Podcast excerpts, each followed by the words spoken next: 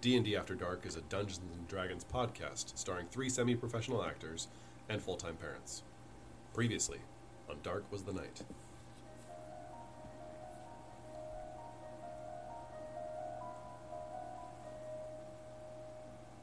Miss Walker battled ravenous dogs and woke up Robinson. I, on the other hand, while I still had another hand, was busy staring down Cthulhu. My body, being piloted by his dark gift, blasted off my hand, foot, and then made for the window. Jules tells me that my back sprouted wings and my face cracked into an arrowhead shaped thing. She slipped Britain's ring on my hand, and I was able to narrowly escape Cthulhu. We made it down the clock tower and back to the hospital. We tried to shield Robinson from the horrible truth, but once he learned of the massacre at his home, he went mad. Unfortunately, Miss Walker's trial was still scheduled for the next day, and our star witness was beyond himself. I managed to shake him from his shock, and they went to the courtroom. There, Miss Walker met the prosecution, the assistant to the new nameless Homeland Secretary, and an old vanquished foe, Peabody. How is he alive? Who is his employer? Will Robinson's testimony be enough to save Jules from the rope? And most importantly, how did Major Armstrong's date with Ann Pierson go? All these answers and more questions await us. So let's not delay any longer. Sit back and enjoy this episode of Dark Was the Night.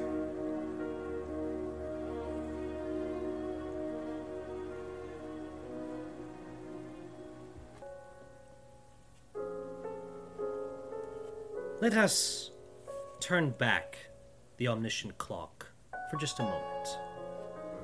As Jules stands in her torn, stained Grecian dress, standing before a tribunal of actual elected officials and specters of the past. As we turn away from a heavily crippled and sedated Carl Patrick in his hospital bed. Let us instead turn back exactly one day's time. As Carl and Jules had left the Primrose Manor, making their way to 17 Shaftesbury and the fated conflict atop Big Ben, instead we make our way into the study, where a mammoth of a man prepares himself, adjusting his buttons and preparing for a night out on the town with the mysterious and alluring Ann Pierson. Major Armstrong, as you thoroughly comb your your bald head with your uh, cowlick combed uh, blue, uh, blue, blonde tuft atop the head into its meticulous place. You hear a rapping at the study door. I shall go to it at once. As you open the door, uh, you see the familiar kind of deep maroon coat and uh, white handlebar mustache of another fellow manservant in service of the order. Um, Mr. C, or as you would know him, Robert Calhoun. Ah. Mr. Major, forgive me. Major Armstrong. I was hoping that you would have time to conduct your report before you uh, take off for the evening, sir. I'm in a bit of a hurry, but um, just an informal report should do. Yes. Uh, well, you see, I can't help but notice that we have a few more guests at the manor that have not been authorized uh, by our lordship. And I'm simply just trying to make sure that the dockets are all in line, Major. So, therefore, let us begin with this Jonathan Crane. Ah, Mr. Crane was crucial in obtaining the book that uh, the order wished to Instrumental, very well. Uh, we'll have him listed as a, a specialist on console. Um, and uh, will that be bearing your stamp, sir, or would that be the doctor's? The doctors. Very well. He uh, still seems to be a bit under the weather. He's looking a, a tad green in the gills. He, the chap said he was poisoned earlier today. uh, we we faced many harrowing incidents while we were about. It's a dangerous world out there. Well, you don't need to tell me, Major. But, um, alas, um, there's this one other party, um, this Annabelle Pierson. Yes, Miss Pierson is uh, has bears my stamp of approval. Um, I'm going to have uh, Calhoun give a give a brief insight check here. Uh, oh, lordy. Um, terrible. Uh, he looks at you and he's searching your expression, but your eyes always have this earnest glow uh, shining out about them, so it is really almost impossible to discern anything from you whatsoever regarding the true nature of the intent. She could be a prisoner, or she could be uh, a damsel in distress, or she could be uh, someone that you have simply seized off the street. He cannot read you to save his life. And he goes, So, under visitation purposes, I should have her listed as. A formal guest. I don't think we have a category for that, but I'll just write it in under other. Now then, uh, Major. Um. uh, Lord Smith, uh, did have some uh, rather pressing news to discuss with you. Uh, I was instructed to, uh, basically send you, uh, uh, quite along to, um, to the to Birdcage Walk uh, to check in with him, as he does have uh, some pressing matters. But uh, honestly, I I'll say this: I haven't seen you quite this spiffied up in quite a while, Major. So Tonight is an important night, and whatever business uh, Lord Smith has, it can wait. give me a persuasion check.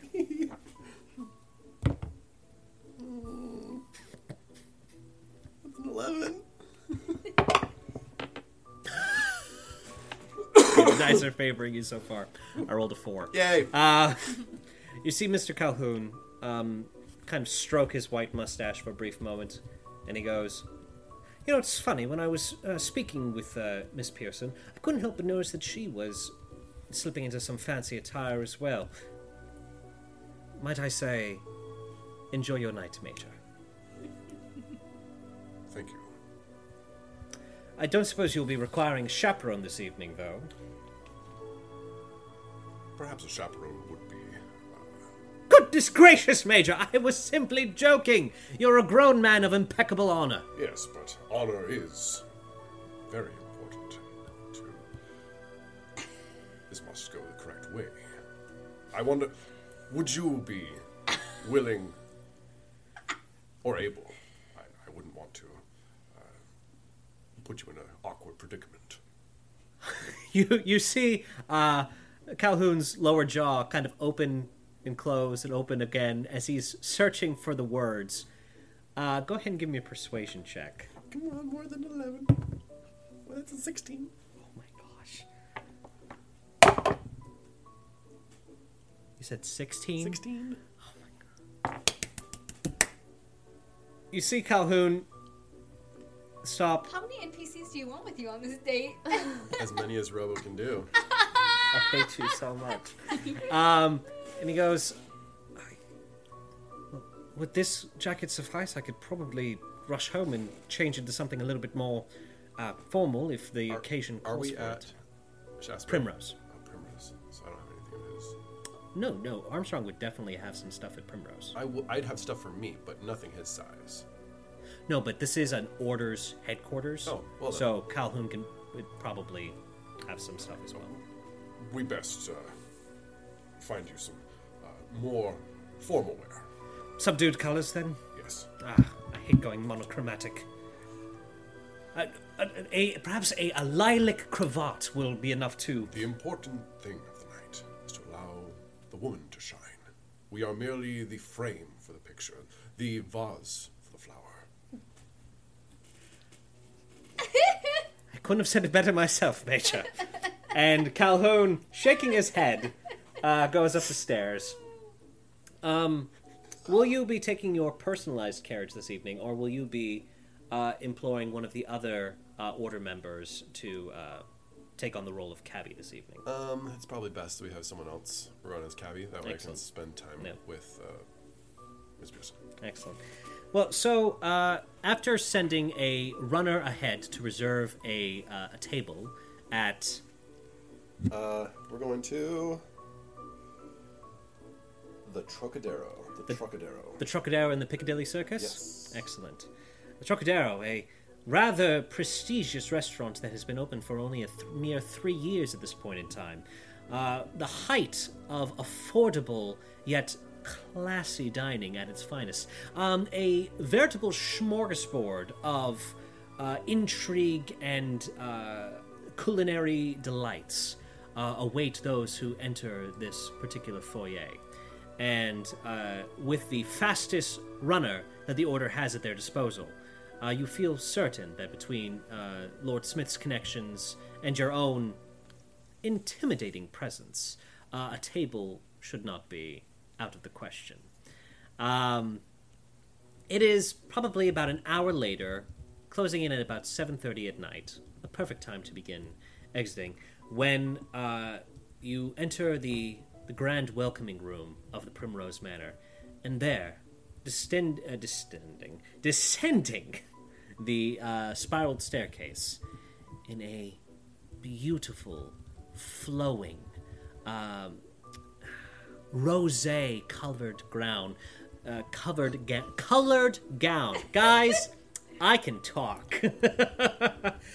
Frills, not gaudy but subdued, subtle, accentuating the uh, acute angles of her collarbone, uh, where uh, not but a simple black laced pendant with a uh, small emerald gleam uh, sits nestled upon her throat.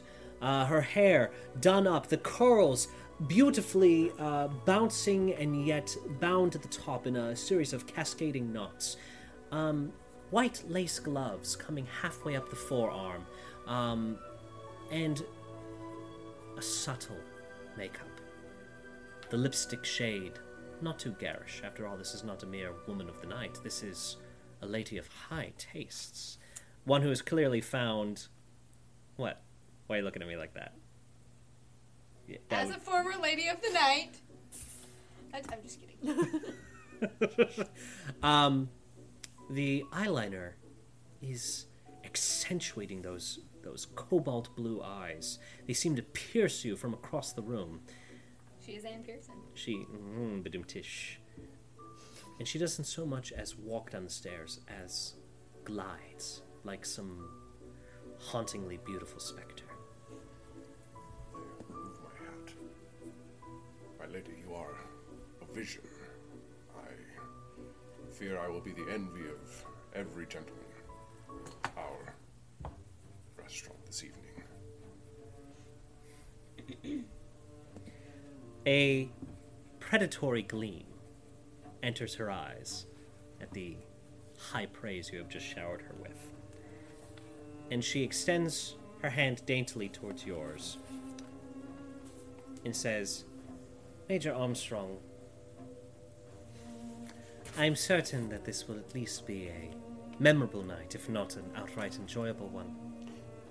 Oh, it will be very enjoyable. We are off to the newest, the latest, the most luxurious of London's modern developments in refinement, order, and good taste. The Trocadero. Oh my.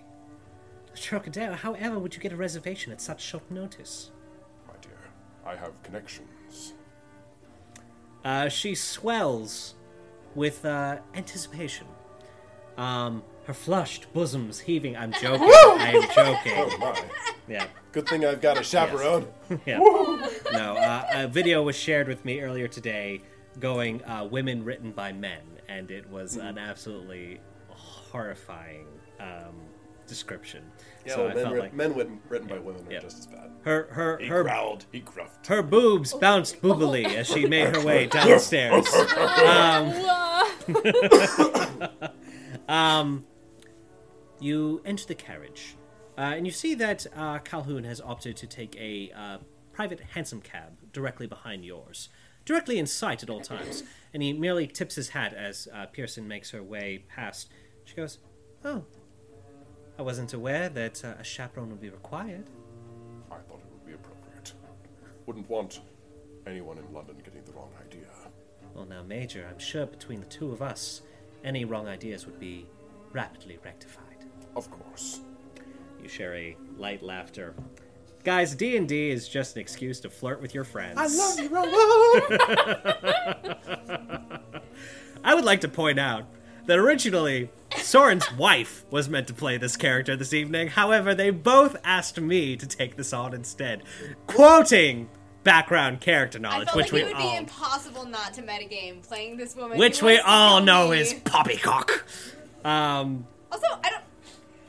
He's got first date questions ready for you that I did not feel prepared to answer, so you get ready. fair enough, fair enough, fair enough. Oh my god. I did not create this character. Said you're doing great. Thank you. The carriage begins its rapid transition through the London landscape. The hustle and bustle of the finer lords and ladies making their way to the various dining escapades in uh, Westminster and the rest of the Piccadilly Circus all jostle around you, but the sure footed steeds of this particular carriage cut with dexterity and with alacrity to deliver you at last to the Trocadero. Chocodero. Thank you. Um, with there any small conversation that you wish to engage in on the, we'll call it 20 minute caddy? Um, I mean, if you want to have the conversation, we can do that. Or we could simply save it for the for the restaurant. Let's say that we just had, you know, uh, very light conversation about the weather and, and different shops along the way that we passed. wasn't wasn't- wasn't anything super in depth. This is this is just the the prologue. Preamble. Yeah. Gotcha. Um, Soren, I'm trying to find the description that you had showed me of Um, the Did I not send of the oh, elm tree. yeah, let me send you this one. This will have more. Excellent. Uh, for those of you, our London listeners, please understand that this delay is merely because we wish to give true justice. And if you are still listening, our London listeners, we are sorry, but we're also thankful. We're so so sorry. For our terrible, terrible accents. Excellent. It should be right. Okay. It says upon entry. Excellent. Perfect. Yep. Um, as you pull alongside, you do see that there are a few valets at the ready. However, the cabbie, a uh, young Simon, uh, dismisses any needs uh, as he himself takes the cart to the parking area along the uh, the Piccadilly Circus uh, roundabout. Uh, as you help Miss Pierson descend, you do hear a "Good luck, Major." um, whisper to you as you descend from the cot- ca- the carriage, not the cottage. Ann's eyes are hungry and searching as the great double-barreled green double-barreled double-barred green doors part. The opening of this opulent new Trocadero is London's latest and grandest area. Lord Shaftesbury. Lord Shaftesbury! Oh my gosh! That's crazy. Um, upon entering this area, this receiving room, the uh, you're immediately struck with the large hall with the impressive staircase leading ahead. You see these various banqueting rooms, both on the ground floor and above. Running around the ceiling of this hall is a giant frieze depicting King Arthur's Knights of the Round Table, six feet deep, 90 feet long, having been restored recently. No, not having been restored. This is something else entirely. Uh, but you're struck by a, a sense of high society, a promising uh, culinary experience that will not soon be forgotten. The rooms themselves, individual, sumptuous, promising privacy and exclusive dining experiences. And as you enter, Major Armstrong, with the Lady Pierson on your hand, or not Lady Pierson, but Miss Pierson on your hand, and Robert Calhoun shortly behind. You see uh, a gentleman with a pencil thin mustache, a coiffed uh, black slicked hair, wearing a tuxedo uh, with mother of pearl buttons going down his dinner jacket. Um, he goes, Ah, yes, uh, good evening, uh, sir and miss, and sir again. Um, do you have a reservation? Yes, I do. Name is under Armstrong. Armstrong. Give me a quick insight check here, Major. Insight. That's a dirty 20. As you see him looking at the book, he's looking at you and he's looking at Pierson. And you are immediately seeing judgment with a dirty 20. An ape such as yourself has no business having a woman this good looking on your arm. And he looks up and he goes, oh, Dear me. It appears that Armstrong is not on the docket for this evening. Perhaps it will be under. Uh, is it the Golden Dome? Uh, well, uh, that that's a secret I know, order. so, so, so, so per, uh, but your patron is Lord Smith. perhaps it would be under Lord Smith, my employer. Lord Smith. That's very funny. The Secretary of War for Her Majesty has the same name. That is the same. Hmm? I work for the Secretary of War. Give me an intimidation check there, Major. 16? Sixteen. Yeah. Okay. um, natural one. Uh, as you do hear just a little tiny squeak, you're not sure which end of him it came out of. Um, as he goes, "Oh, goodness gracious! Someone had written your name at the bottom rather than alphabetically at the start." Um, yes, of course. No, and we do see that um, a, a, a, complimentary bottle of uh, champagne is already awaiting you in the in the Alexander dining room, sir. Excellent. Yes. And will your manservant be attending on you as well in this room? Not my manservant, he's a chaperone. Thank you, Major S- Major Armstrong. No, indeed, as a fellow employee of Lord Smith, I do not consider myself to be quite so mediocre in my titles, Maitre d'. Oh no! Of course. I wasn't, of course, suggesting anything of the sort. Um, follow me, please. As he leads you up the stairwells, you pass by the uh, mural of Sir Belvedere, illustrating to Arthur how one weighs a woman against a duck. Further up, We have we have descended into away, dear listener. no longer are we doing a verisimilitude of reality. We've descended into pure Monty Pythons. Python. Pythons. you next see, you know, a familiar mural, mural of We're in a flying of uh, the Castle Anthrax. Castle Anthrax. And further on, you see a the Trojan rabbit, uh, and its uh, entrance upon the uh,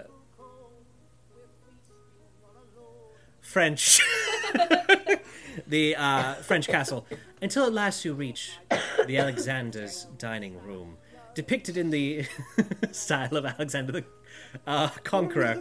Uh, you pass by a man with a old timey lute strumming as he uh, walks by in his inflated pantaloons and a floppish cap with a massive feather in it. Going from room to room, often being paid just to leave. Gosh. I really should be vetting this music before I hit play. Um. Oh my gosh.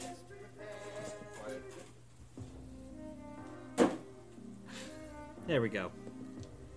As you take a seat at this very exclusive table, you do see that the sliding wall has been opened so that not only do you get a nice, deli- delicious cross breeze from the balconies overlooking the London landscape, but also so that you might uh, gently hear uh, various other diners in various stages of their own courses. In fact, a, a 12 top sits not 30 feet away from you in one of the adjoining rooms, uh, clearly the Agamemnon room, uh, uh, as it does depict uh, a rather fat king of Sparta uh, and his brother. Uh, they appear to be, uh, thank you. Uh, they appear to be in the stage of uh, eating a, a stuffed duck uh, with uh, hard boiled quail eggs bisected in an arrangement on a bed of kale.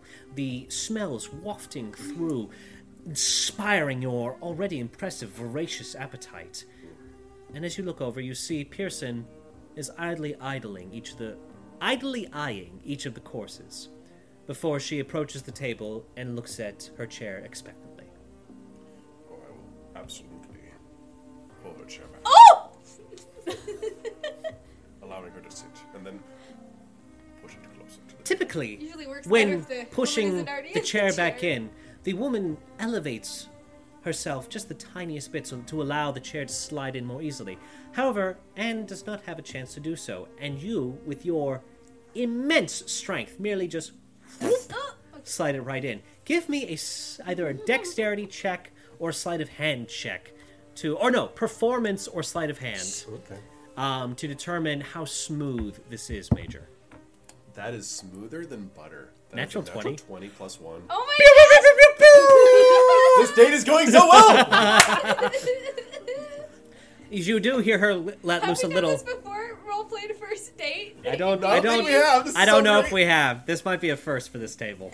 um, as Ann is slid in, you do hear let loose a little. Oh my! Uh, as she takes her place, the white linens uh, gently draped and a couple of candelabras are set uh, romantically to illuminate just the profiles of the two of you. Wedged away in the corner, you see Calhoun does uh, have his own little private table, and he is already whipping out his napkin and gently tucking it into the uh, neckline of his own personal tuxedo. He does not wish to spoil the uh, order's uh, spare apparel. Spare peril. Um, as you sit down, uh, menus are presented to the both of you, and Armstrong, the table is yours. Might I recommend either the hot rump steak and kidney pudding or the veal and ham pie?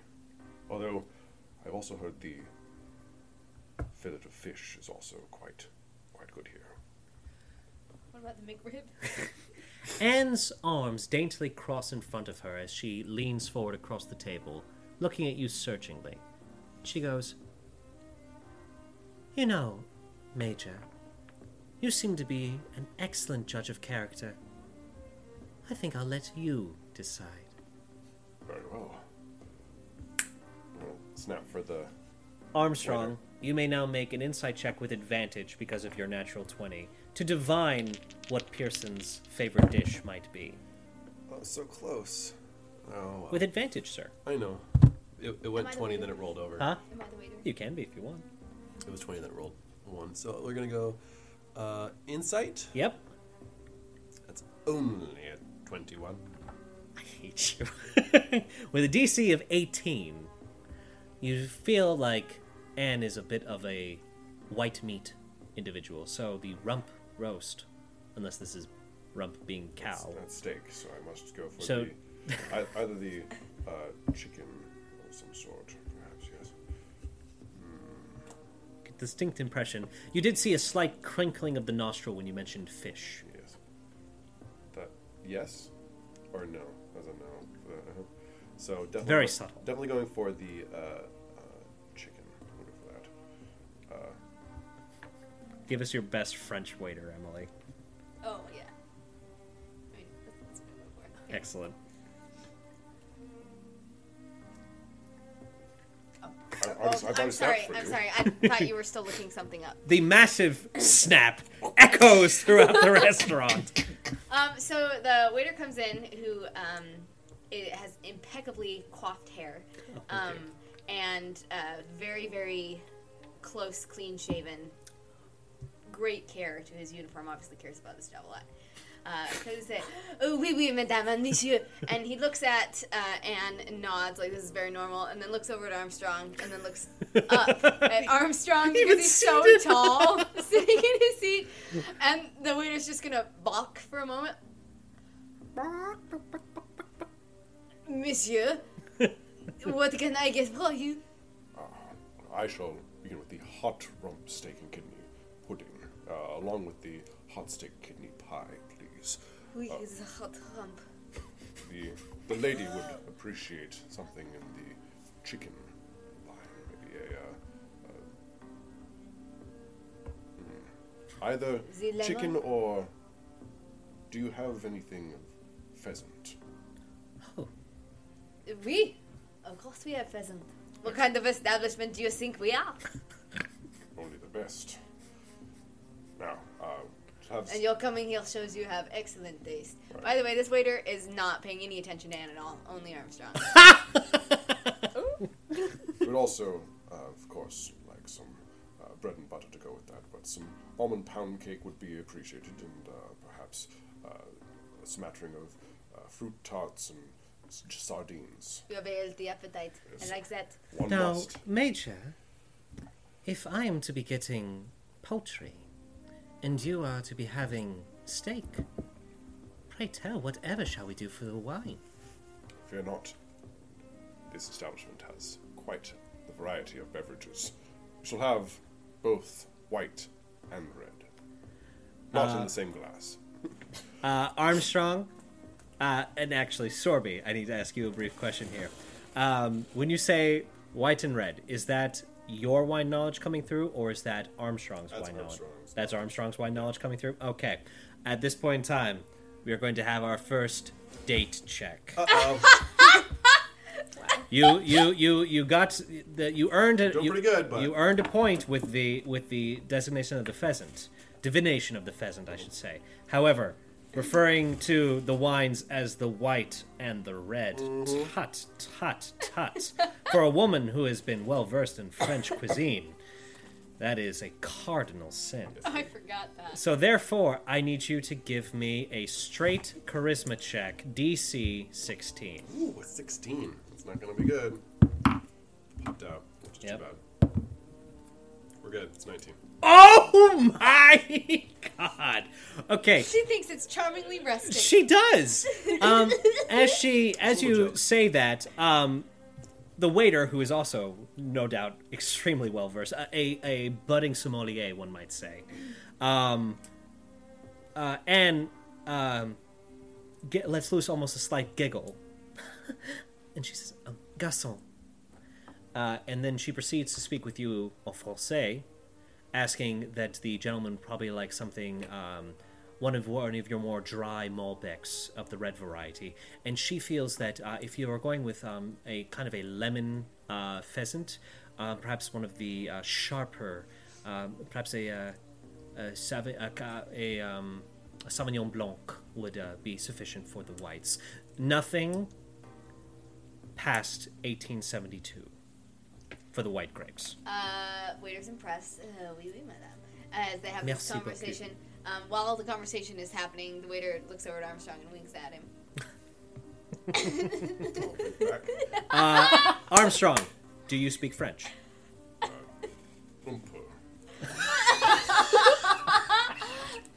Give me an intelligence check, sir. This is not a date check. This is merely to see how much you're picking up on. I rolled. I'm rolling so hot tonight.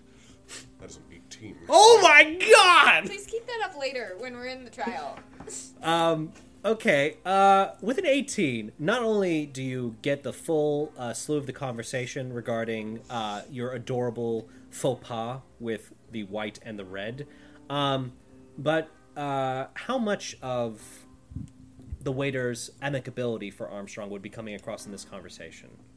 I mean, he's, it, it, de- it depends on. Like, uh, are we having gossipy girl talk real quick about how big this man is and front No, of say? no. Okay, gotcha. This is this is the first interaction of the night. We're not It's very that true. far. Very true. Very well. Very well said, uh, garçon.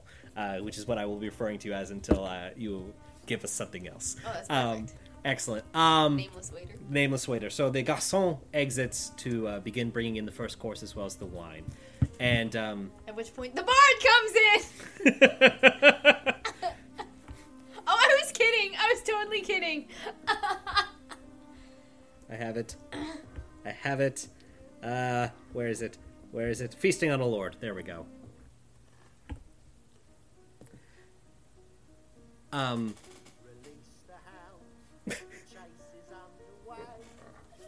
must. might I might I ask, uh,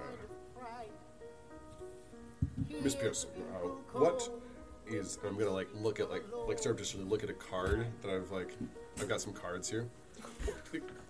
Excuse the musician begins to almost impro- encroach on your personal space. Excuse me, madam. Uh, this is a man. I, I, I apologize deeply, sir. Uh, uh, sir, can, can you not see that we are engaged in conversation? the musician holds out their hand expe- uh, expectantly.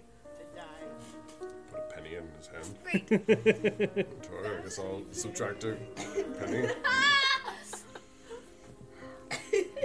Um, the bard exits Goodness gracious. the Alexander dining room, a couple pennies richer. Yay. Um, and Pierson looks at you expectantly. I believe we were rudely interrupted, Major. We were. Uh, Miss Pierson, I, I feel I know so little about you, and yet I feel I've known you for, for ages already. But perhaps uh, may seem forward for me to ask, but your family, what, what is your relationship with uh, your, your family, your loved ones? Um, you see Ann take a sip of her water. No ice cubes, of course. Um, you know, they don't have ice in Europe. Uh, and she Depends on the time of It's, year. it's true. And she sets it down, and she is idly toying with uh, one of the rings around her finger. Um, and you do see that it looks like it's a wedding band upon her middle finger, of all things. And she goes, Well, my mother passed before I could really establish a relationship with her, but as one might expect, you know, what young lady doesn't develop maternal fantasies? I imagine she and I would have gone along splendidly. As my father and I, well, he took the death of mother quite hard, and although he did try his best with me, we did grow distant. He provided well enough for me, but, um, unfortunately, he too passed about five years ago. I'm so sorry to hear that. Um, what an unfortunate event happened to, to you. Um, forgive me for bringing it up. Oh, of course, Major. It's actually been brought to my attention that it might be healthier to talk about these things rather than let them stew. Oh, well, well then. Um,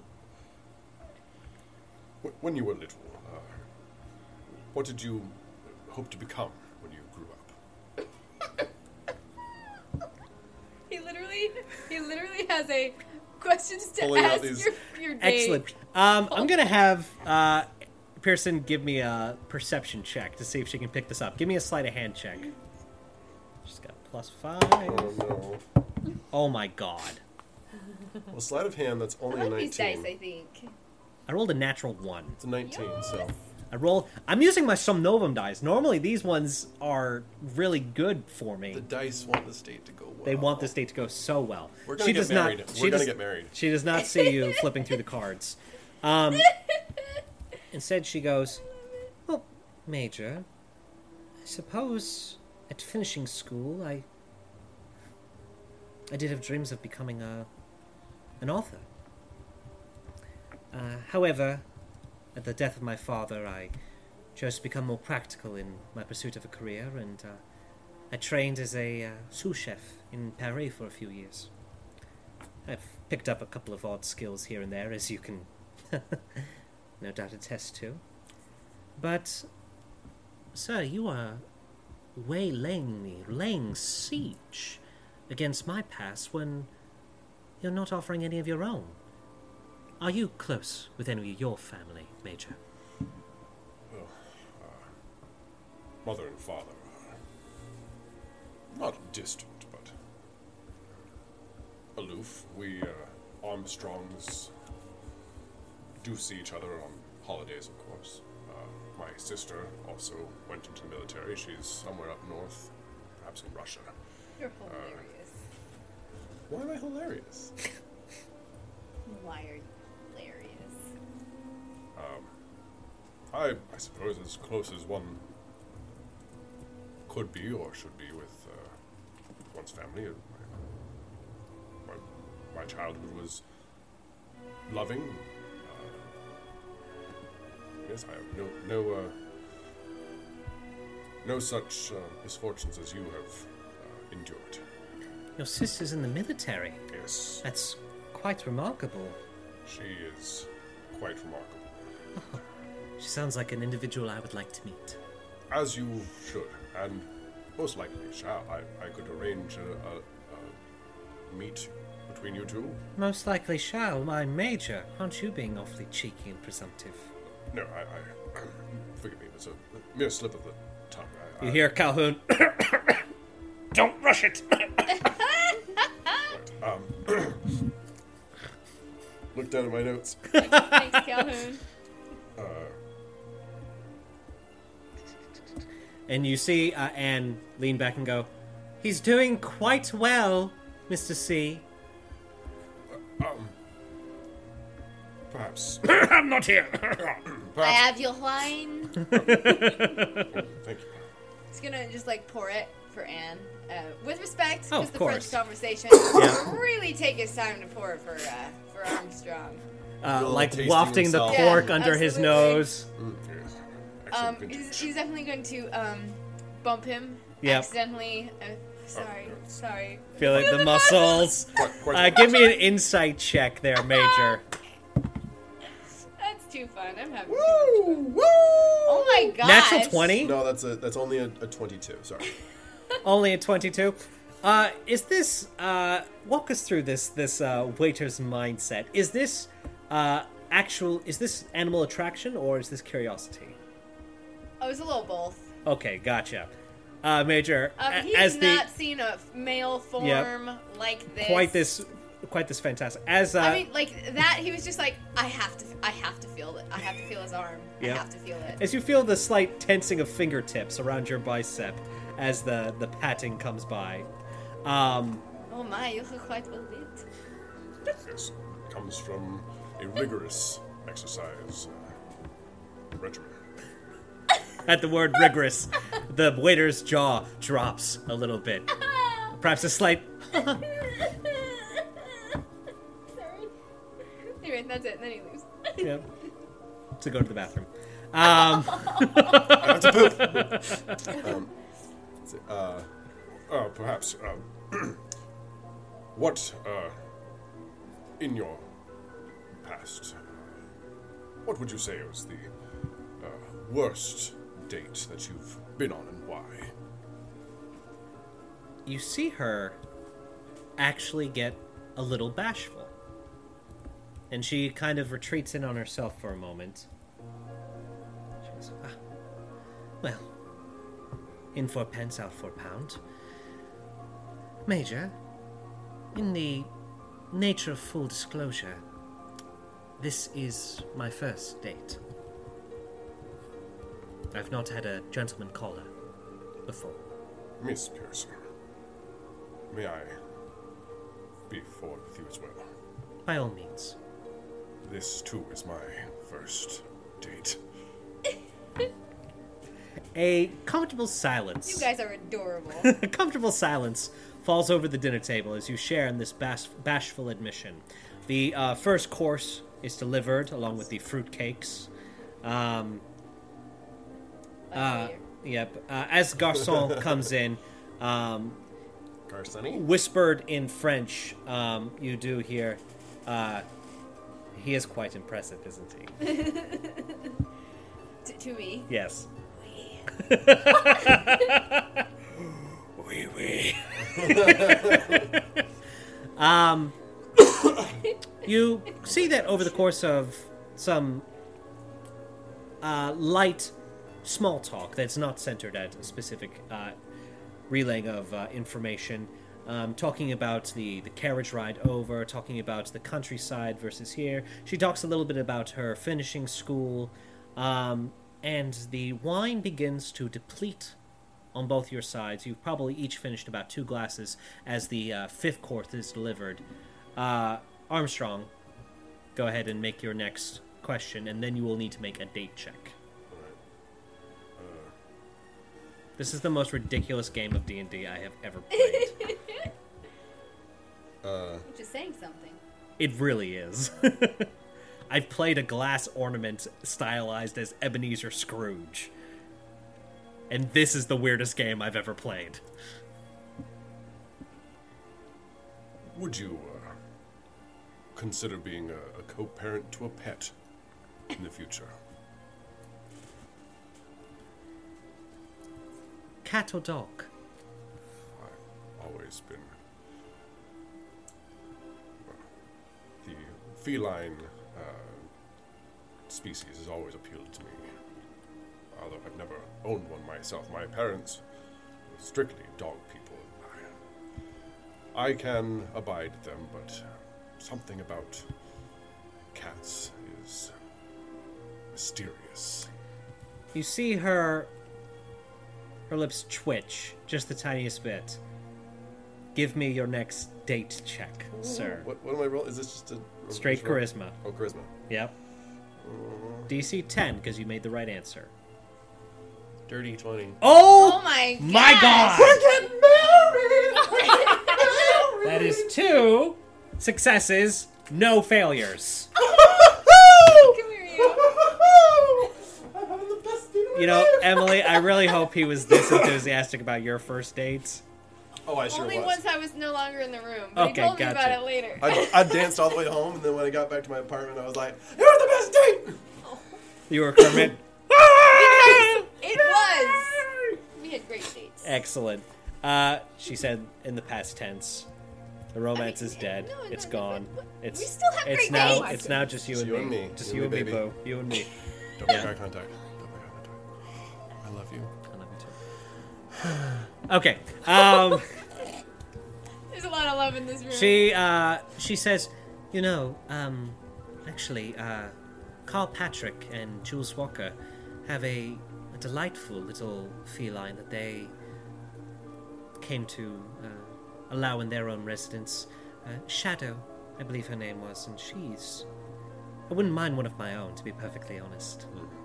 Of course, you know, being the roaming soul that I am at the moment, I don't quite have the roots to lay down to take care of an animal at this point in time. Hmm. I do hope to change that before too long. I, I hope so as well. I hope to see more of you. Ask about her living arrangement. Mr. Oh, C, I'm so are you glad we brought Mr. C along. are you are you are you quite all right back there? Oh, don't mind me, miss, as he finishes his, his fifth glass of sherry. Now, while we're on the subject, uh, how would you define home? Well, certainly not in a hotel. Certainly not in a halfway house. Certainly not on the streets.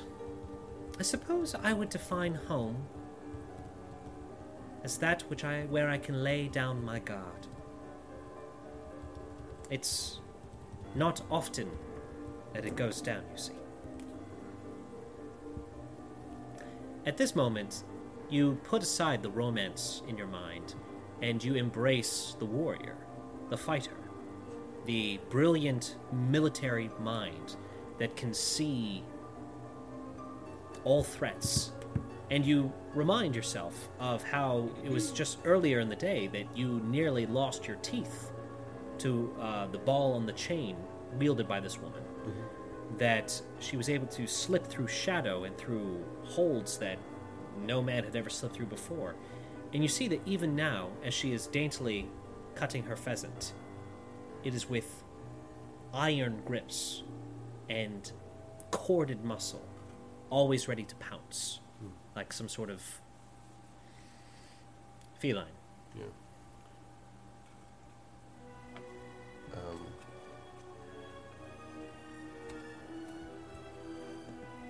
I may I assure you that uh, whilst in my company, uh, you have no need to keep your more than able to provide any sort of security that you might be yearning for.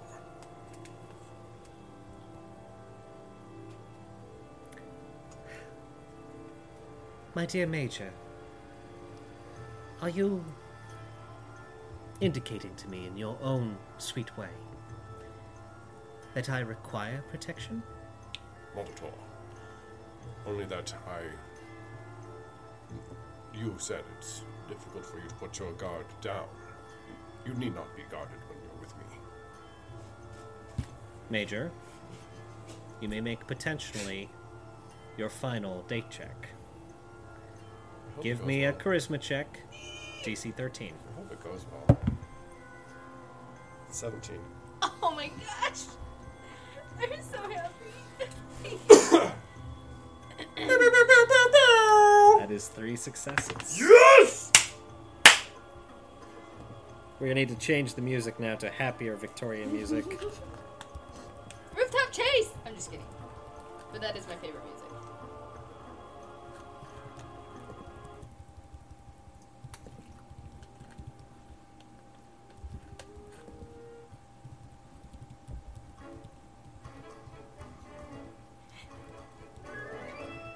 you see a playful grin come across her face.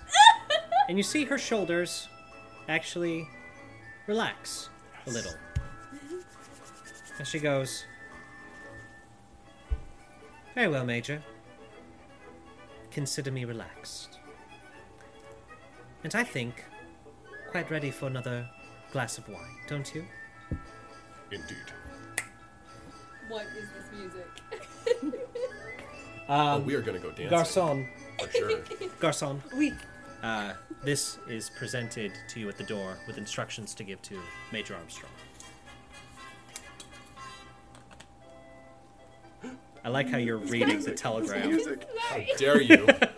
As Garçon enters, you are handed a piece of paper. Good job, Garçon. He's like, here. You start to first. First, you start to read it like a nosy Nelly, and then you're just like, here. Emily was starting to read it. The waiter did not. The waiter put it very carefully on a silver tray and brought it in and said, Monsieur. you can't even like look at him now.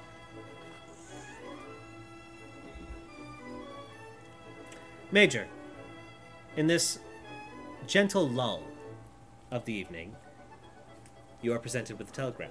Oh,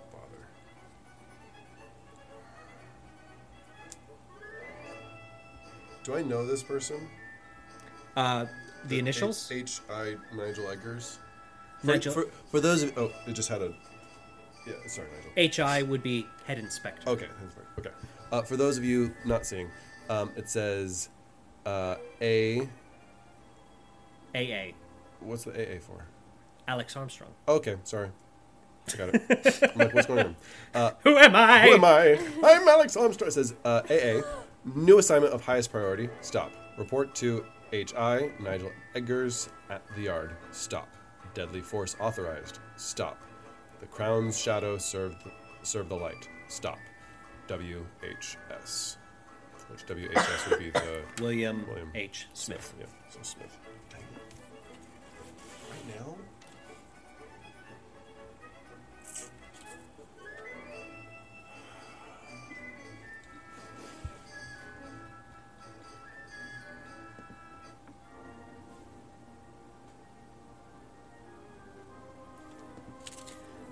She sees you peruse it. I, I'm, I'm, yeah, I'm, I'm perusing it, and I, I fold it back up, and I'm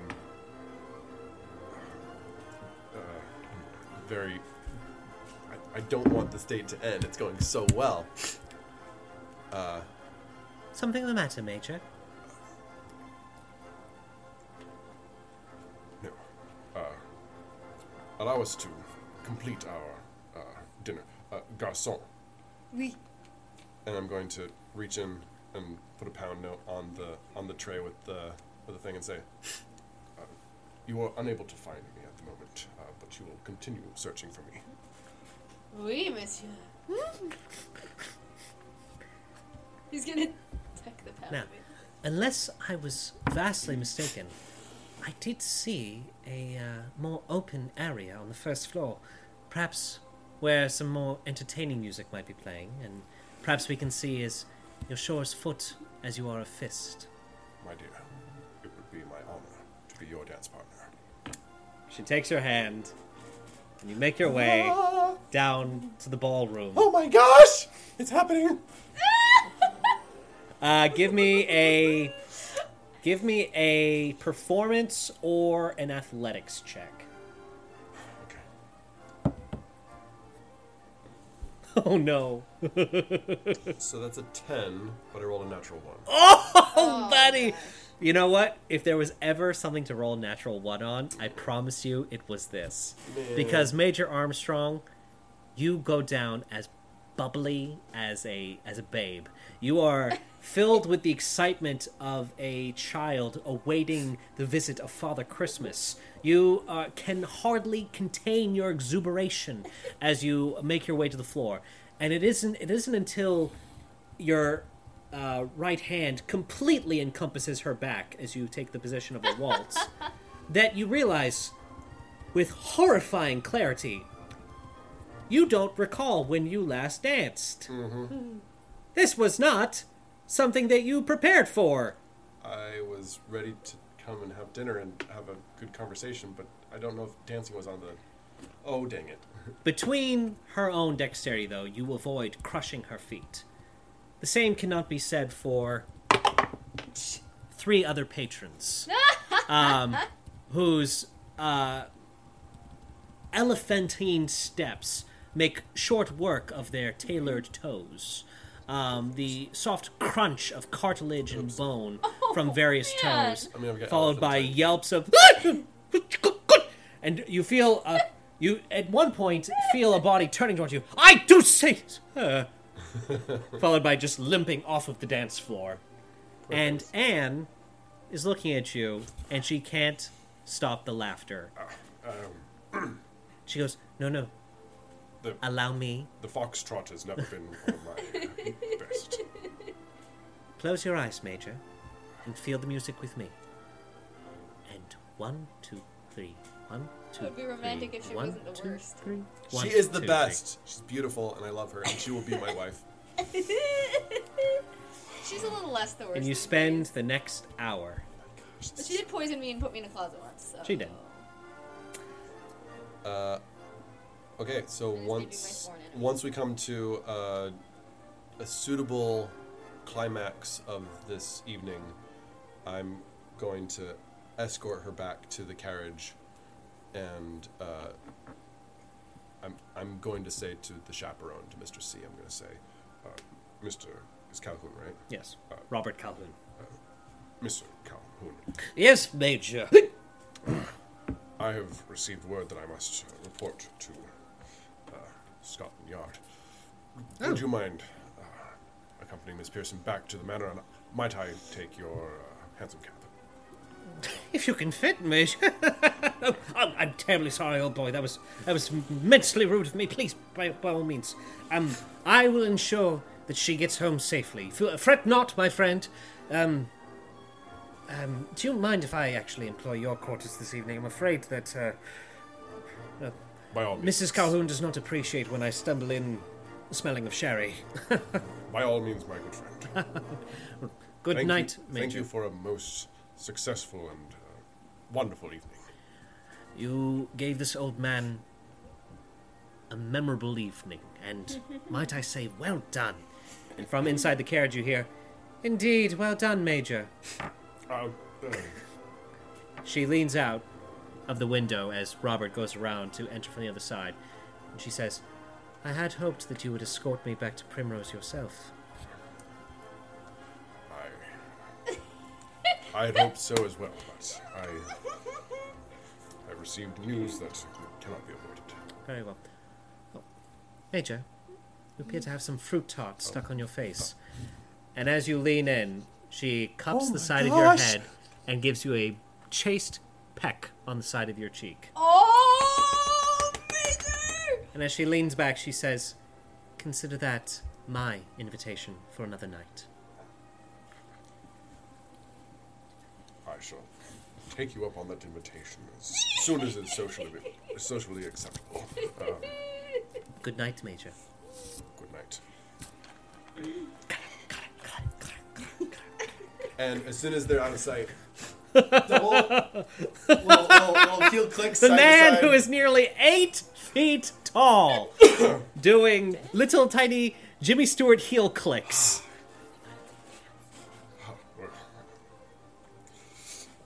What an evening! and I'm going to make my way to the yard. Excellent. Switching the music. That couldn't have gotten better! Oh my goodness gracious! That was so good. Hey, come here, you. I'm gonna use a schoolboy. Here you are. Major. It is Nothing's gonna take me off this high. I could see 500 kids dead, and I'd just be like, "She kissed me." it is 11:30 at night when you at last make it to the yard. There does appear to be larger activity than would be normal for this time of evening. And as you um, enter the initial entrance of uh, Scotland Yard, um, you see a uh, younger constable working the front desk, arguing with a more heavy set individual. Going, "Now listen here, Matthews. I understand well and good that you're upset that your uncle is apparently getting the boot, but it is hardly my problem or anything that Scotland Yard can do about it. You are on the same level of authority as I am. Therefore, we might as well be worms, sir. And you see one of the constables taking a swig from his flask before tucking it back in, going, Now you listen good. The Matthews family is an institution of London, and we will always have a place. And I don't care if you don't see it. I don't care that uh, uh, this Nigel Edgars doesn't see it. I don't even care if the bloody Queen sees it. We will get what is due to us. And he kind of stumbles into the back room. Uh, oh! Uh, good evening, sir. What seems to be the uh, problem? How may I help? Lord Smith has sent me to report to Inspector Edgars. Ah, oh, that's going to be a very weird thing to hear. Ah, Head Inspector Edgars. That's right. Preferred Robinson myself, but oh, I'm sorry, sir, forgetting my place. Um, yes, uh, allow me to uh, bring you to him. Brings you into the back rooms where you have to duck through the hallways to avoid smacking your head on the low hanging archways. Until last you're brought to a very Spartan office where a man with short cropped gray hair, slicked, and a uh, slightly not as bushy as your own, but a uh, slightly patchy mustache and um, scruff on his chin. A man pouring through numerous files, going, "Good God, Robinson, what have you left me with?" Oh, you'd be Smith's man, I take it. Major Armstrong, at your service. That's good enough for now, Hayes. You're dismissed. Yes, Inspector. That's head inspector. Of course, head inspector. My apologies. He leaves. Have a seat, um, leg strong. Ah, arm strong. My mistake. Yes, sir. I was told this was the highest priority. yes. Oh. It's uh, funny that you uh, come now as opposed to uh, earlier in the evening. Would have been um, the conditions of the job that I have suited for you, sir, are a little different now. But well, recently I was made head inspector because we were all under the assumed belief that uh, the prior head inspector, one uh, Walter Robinson, was no longer among the living. It appears that, thankfully, that is not the case. He has not joined his family in their untimely fate. He has cheated the devil, but he has not cheated my appointment. Uh, indeed, I have now been sanctioned as the new head inspector of Scotland Yard, and as such, I've inherited all the problems that Robinson has let free. One of which will be facing a hearing tomorrow. Now, I'm not anticipating a man of your caliber's needs, but I will say that she has a bit of a popular public opinion behind her. I would need a man of your stature and talents to ensure that if she ends up coming back under our custody, that she stays there. And unfortunately, she has wormed her way into the hearts of. Let's just say I'll be having to spend the first few months of my new appointment cleaning house, as it were, sir. Hmm. I, I can see uh, a person of such reputation would be difficult to deal with. Don't get me wrong, I find her perfectly pleasant enough myself, but pleasantry does not subside justice. Of course. and the outcome of her hearing tomorrow will determine what the course of justice shall be. As always, we must put our trust in the courts and in the crown. So, uh, you're assigning me to be a uh, parole officer of some sort, or a. A warden, Ah, and if need be, executioner.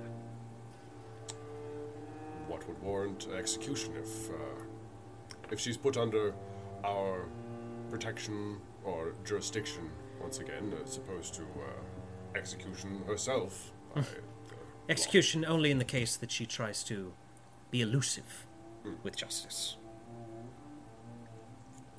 Do we understand each other, Major? Perfectly. Excellent. Um, more details are right here in this file, but uh, it is uh, one Jules Walker. Miss Walker. Oh, Lord, you're familiar with her.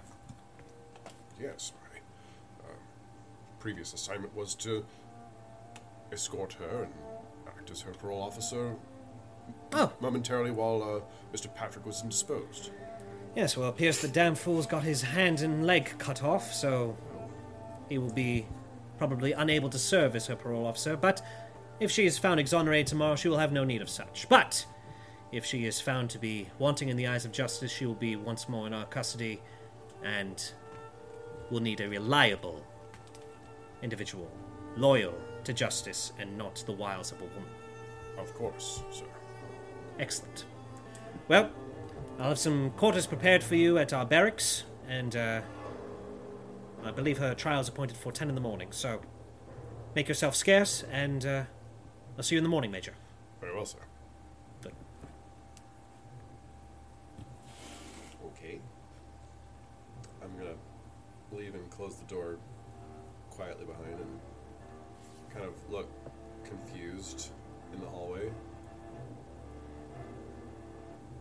And then as I as I kind of brush my mustache, I remember the kiss that I just got on my face. And I'm going to swell up with pride and make my way out of the.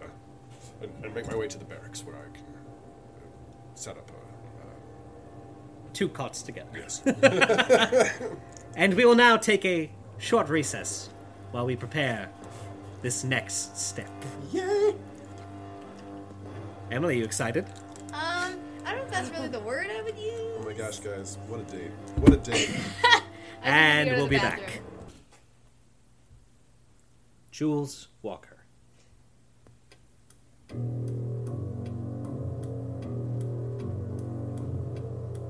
Proceedings of your tribunal have begun.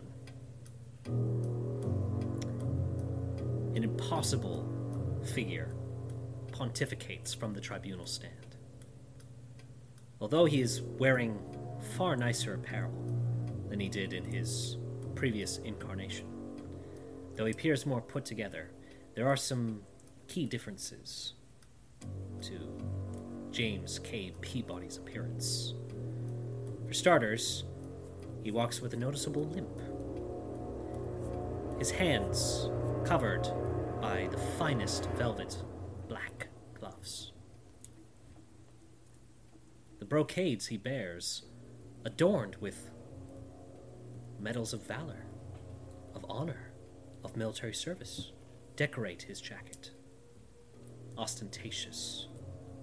yet classier than ever he had painted himself to be.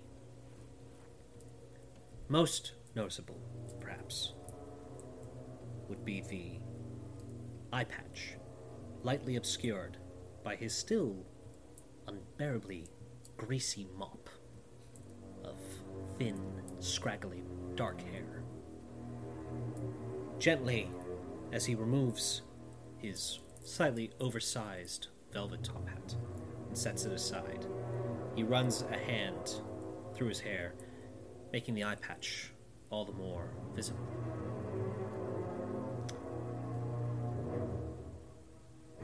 I understand that we have the distinct pleasure of prior head inspector Walter Robinson seemingly back from the dead. Now, Mr. Robinson, I understand that you have a few words you would like to say in defense of this poor soul standing before us now. I'm also realizing how many S's were in that speech. Isn't it? Thuli fitting on a. Robinson, unaware of your ramrod frozen expression, gives your hands resting upon the dais a light pat. Solidarity. Comfort. Jimmy's, standing immediately to your right, whispers under his breath, Go on, Inspector. You've got this. Robinson steps forward. He goes, Honored Tribunal. I appreciate you allowing me to step forth, though I am seemingly no longer in my prior official capacity. A situation I intend to right in short order. Members of the jury, esteemed colleagues, and honored guests, today I stand before you as a representative of this young woman, Jules Walker, who finds herself entwined in the somber tapestry of this courtroom. Accused, found guilty, and now redeeming of a grave crime. The weight of, this, of these prior binds against her, the charge of murder, is a burden that we have not taken lightly. Nor has Jules, nor has Miss Walker in the last five years. Ladies and gentlemen, I implore you to cast aside the shadows of presumption and emotion that may cloud your judgment. Our justice system demands a fair and impartial examination of the rigorous steps she has taken towards redemption. It is my duty and my privilege to illustrate this narrative painted throughout the years of her hard work and that of her parole officer, Mr. Carl Patrick. Esteemed members of the Tribune, it is not as clear cut as it may initially seem. In these austere times, when societal norms are as rigid as the corsets that bind us, it is essential to recognize the complexities that surround us. Behind the veneer of propriety and the veneer of Victorian societal expectations, human and emotions and circumstances unfold in unpredictable ways. I present humbly my findings, my records, evidence, and testimonies that challenge the notion of this premeditated malice against Miss Walker. I ask you to see for yourself the nuances of her character, her circumstances, and the tumultuous events that led to that fateful night.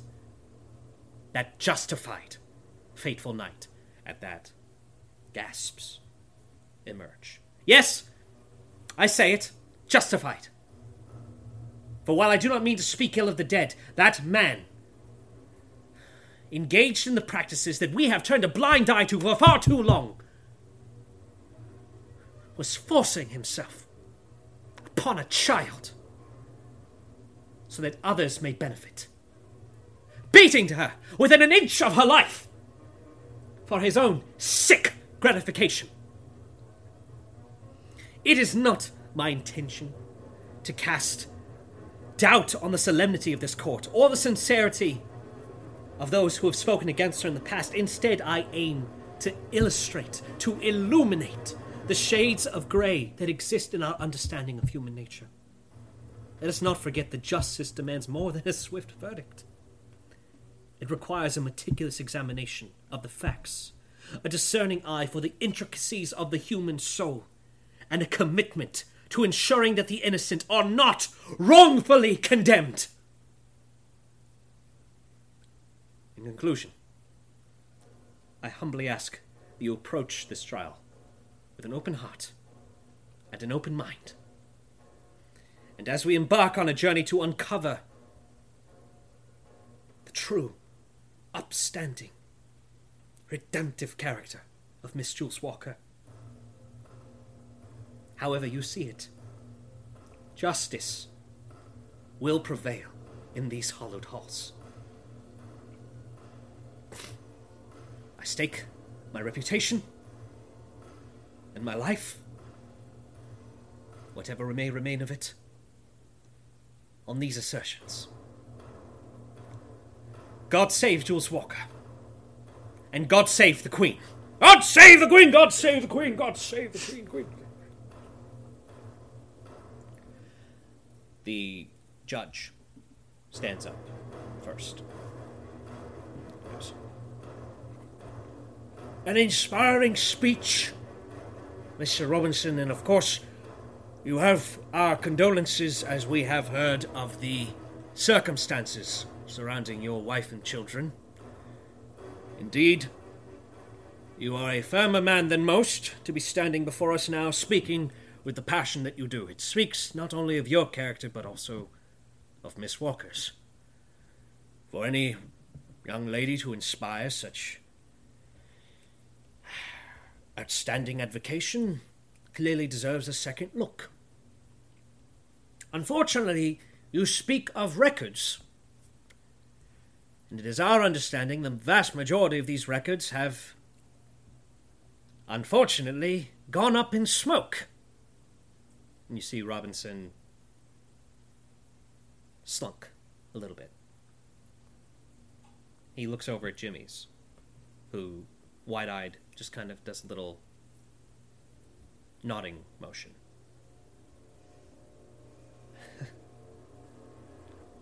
well, that is unfortunate to hear, Your Honor. Um, all of them? Well, uh, some records of an earlier case, as well as um, some rather dark tidings in your later penman. Um, in the nature, sir, of uh, incomplete records, I, I ask that the court disregard uh, the journal. It truly was the the journal was the. It was the only document that we, the tribunal, had for our discretion. If you wish to strike it from the record, you will be throwing away the only physical evidence that has been put before us for consideration. Of course. He looks to you, Jules. I ask for a continuation, then, for these proceedings, that I may collaborate with Carl Patrick to perhaps search his own records to present the societal good that Miss Walker has done for these past five years. And uh, Sir Edward Knightley begins to stand up and speak up. It seems, Mr. Robinson, that that would be a perfectly reasonable ask at this point in time. Hmm? You see that Lieutenant Hayes has reached behind George Thorne and is whispering something to Edward Knightley.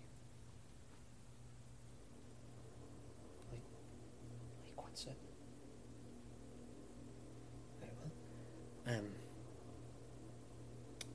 a- a reasonable request, uh, Mr. Robinson, however, one that this tribunal cannot grant at this time, as this is a case that has been meeting the delays of the past five years. Miss Walker will stand on her merits now, or she will not stand at all. So the choice is yours, Mr. Robinson. In that case, I ask that the journal be set aside and to stand on the testimony of myself and several others for the character. This is highly irregular, Mr. Robinson. So are these proceedings, Your Honor. I like some good rebel. Yeah. Do you mean to impugn the proceeds of this court? No. Um, no, of course not, Your Honor. Forgive me, I'm.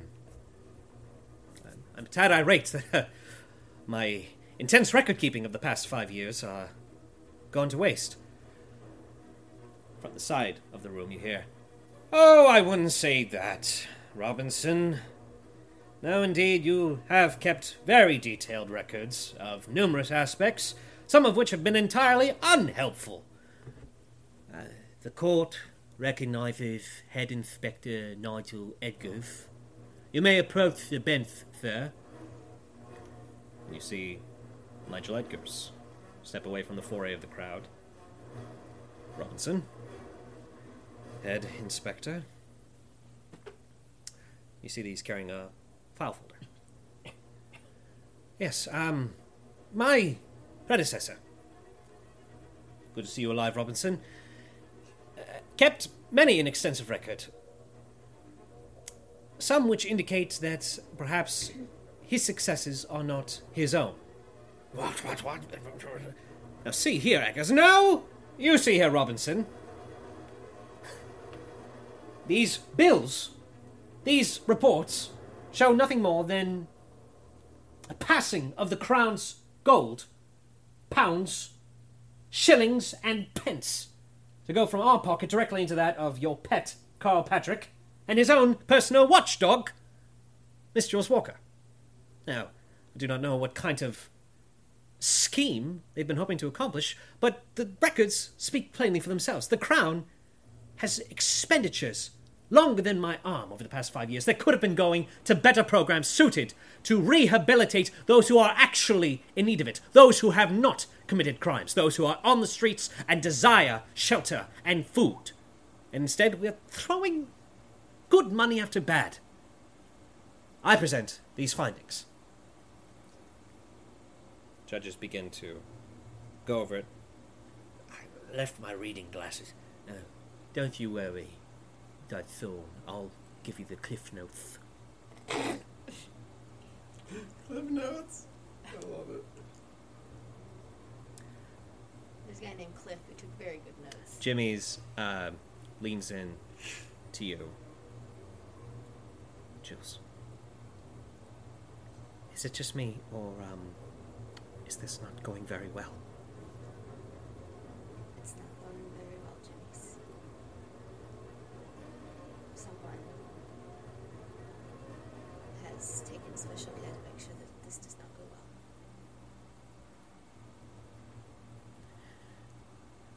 They will ask for your take. Be honest, be sincere.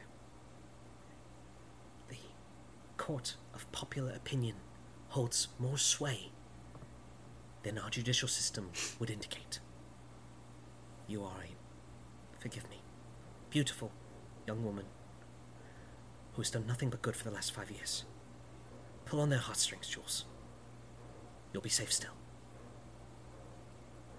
And he leans back. Jules, as you look up to the bench, you see Lieutenant- Lieutenant Hayes flipping through pages, pointing to unseen figures here and there, speaking. Perhaps condescendingly, perhaps encouragingly, it's hard to tell from this distance, to the other two members of the tribunal. And he looks at you over the papers. Judge? No, Lieutenant Hayes. Lieutenant Hayes. Yeah, it's orchestrating I'm sorry, I don't remember. Lieutenant Hayes, Peabody. It, it, Oh, I'm sorry. Okay, yeah.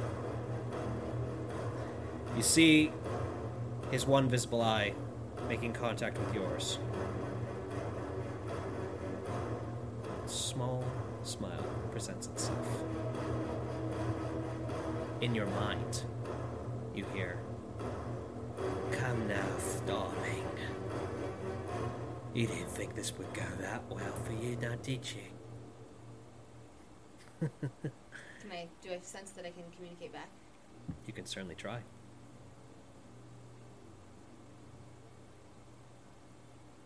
I'm not gonna ask who you're working for. I mean, I'm not gonna ask why you're alive. Who are you working for?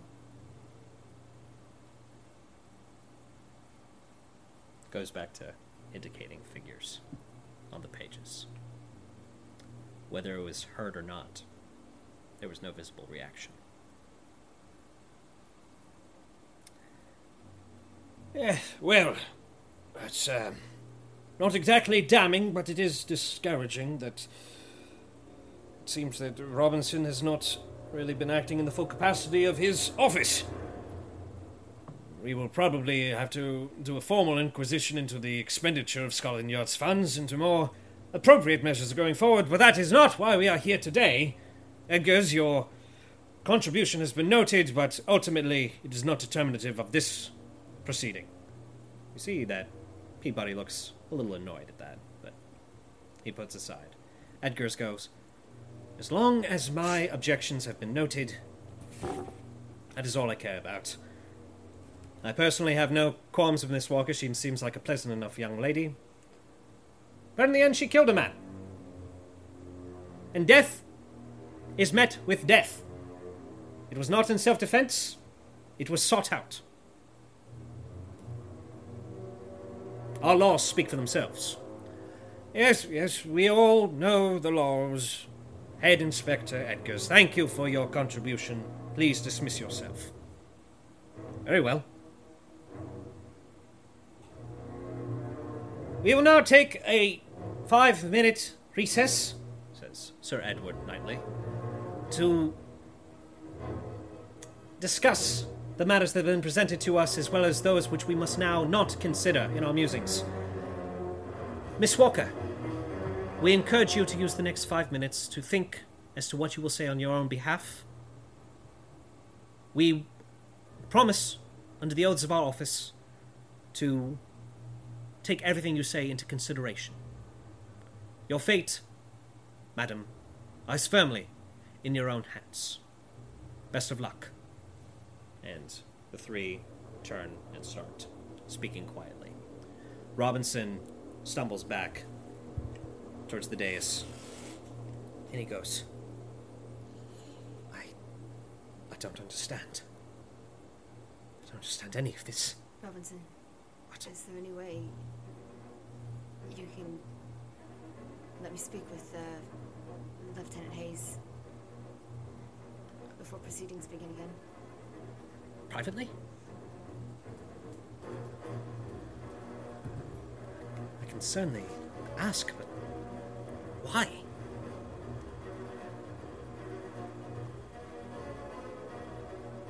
Just need to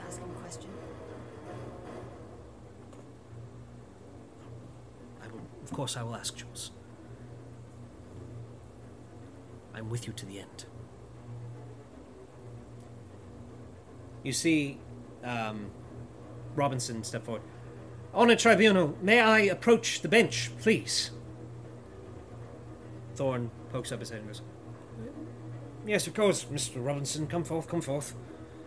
And Robinson approaches, and you see a hushed exchange of words. Jules, give me a perception check.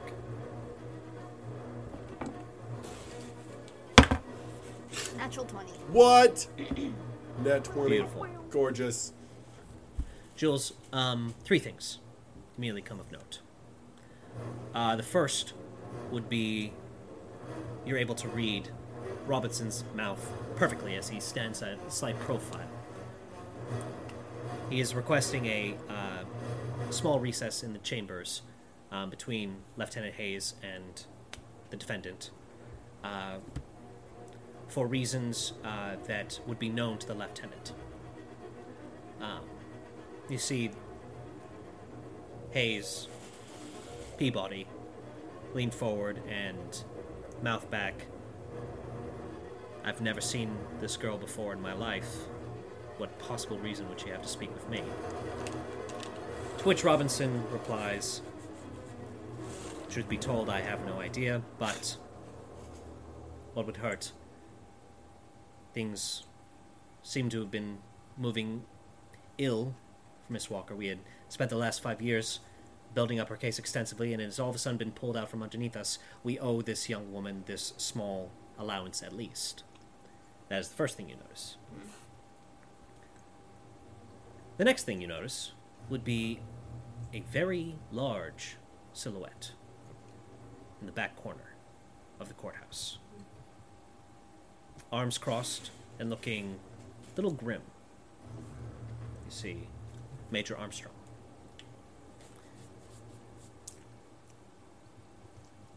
The final thing you would see is as Robinson is leaning onto the bench to speak with Thorne more intimately, you see Hayes extend his hand and put it gently on Robinson's shoulder as he leans in and does his own talking.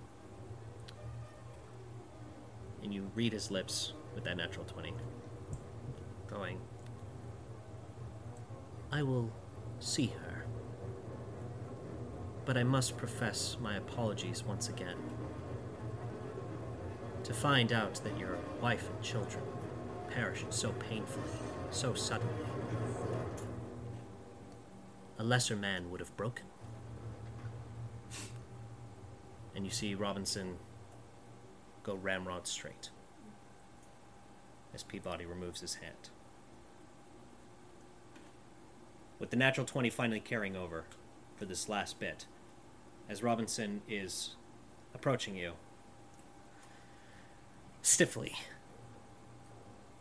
he says, Jimmy's escort Miss Walker to the judge's chambers. In irons, unfortunately. I've seen what has just happened, and I'm now familiar enough with arts to know that he's just been affected. Um, I have no magic, and uh, I have no artificial way to try to boost him out of what just happened to him. So I'm going to do the only thing I can think of that might it it would mean something to Robinson, and as best I can with my manacles, I'm going to try to give him a hug and just say, "Thank you for everything, regardless of what happens. You're one of the best men I know." He goes, shocked still. And much as Carl's voice was able to penetrate the fog of his own insanity, your selflessness, your true heartedness in trying to reach this now broken man his eyes widen, and as they widen, you see an almost magenta circle around his pupils that was not there before. Your action has won him a saving throw. Oh. And I will now be using my new die. The DC is 17. Not new one. Hasn't been warmed up. We don't know It has. We don't know if it's good or bad. I rolled, uh, out of four rolls, uh, three of them were over 15. Yikes! The DC that is required for this is a 17. Okay. It is a wisdom. Robinson has a plus one to wisdom. Just like this.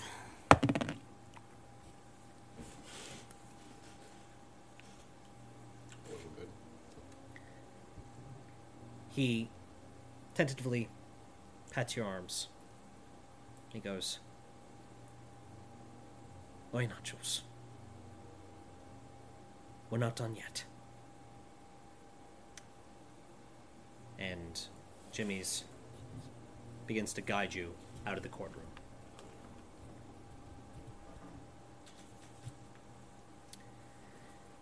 As you enter these solemn judges' chambers, black leather seats before a mahogany desk, standing in front of cold, deep forest green curtains, not allowing the faintest hint of light to shine on the numerous legal books lining this chamber. You see Peabody turn to Hayes, turn to Jimmy's, and say, I believe I can handle a young lady in irons, um, officer.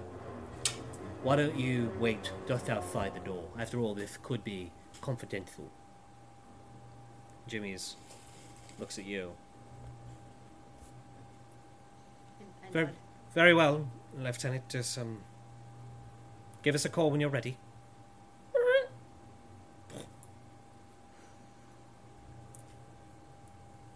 All alone. I'd like to speak with your employer.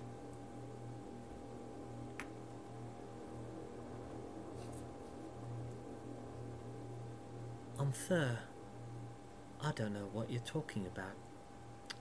My employer is the Grand Army of Her Majesty Queen Victoria. You mentioned when you first stood, st- stood spoke that you were going to be part of the new, what is it? Home Secretary. Home, sec- Home Secretary's office. I would like to speak with the new Home Secretary. Hmm. Of course. Well, I'm certain that should you be found exonerated of today's proceedings, the new Home Secretary would be more than happy to take your hand himself. But until such a time, I am acting on his behalf. Procedures must be observed, Star. Miss Walker. It's a procedure that the accused is not to see the person in charge of home security. The Home Secretary is a very busy man. Yes, but I'm sure he's here. Not in this room, but in this court. If he's gone to such trouble to see that I'm not exonerated, I'm sure he's here to see that.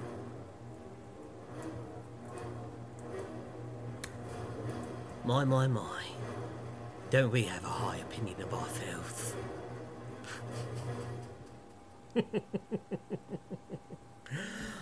I'm not gonna lie. I'm enjoying this, Jules. I'm enjoying this quite a lot.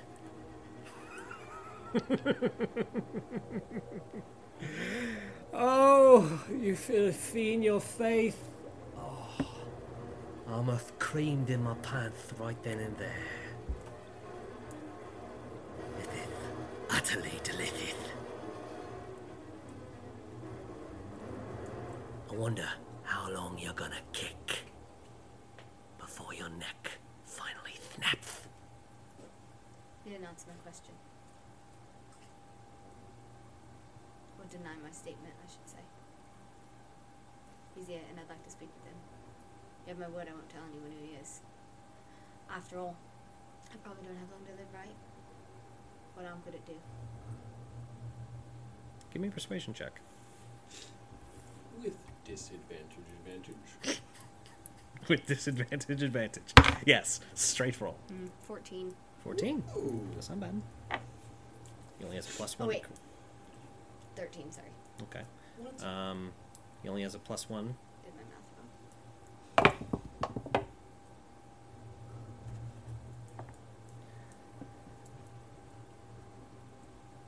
wrong. I have a thinking fifth suspicion you'll see him before the end.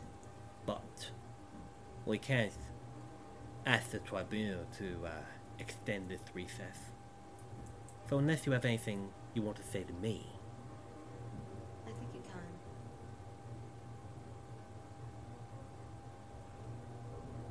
probably could. If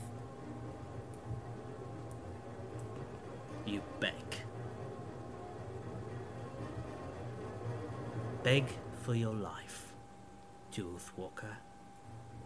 My little darling. Beg. And maybe I'll let you speak to him.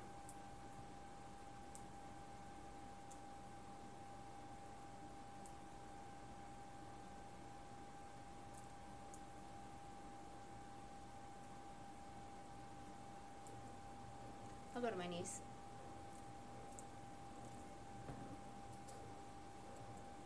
Peabody slumps into the judge's chair. His eyes wide, his mouth spreading to a Cheshire esque grin. His teeth are noticeably whiter than they used to be.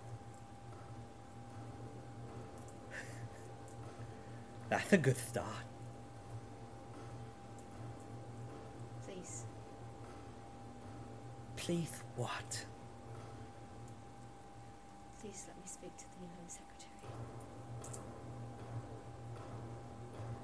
I'm begging you. Give me a persuasion with advantage.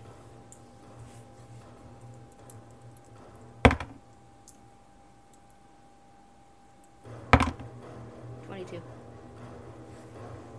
Unless I get a natural 20, I don't think. It was close. It was very close. it was uncomfortably close. um,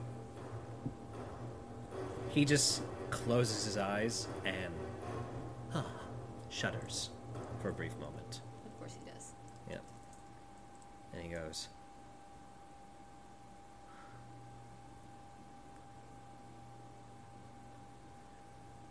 Well,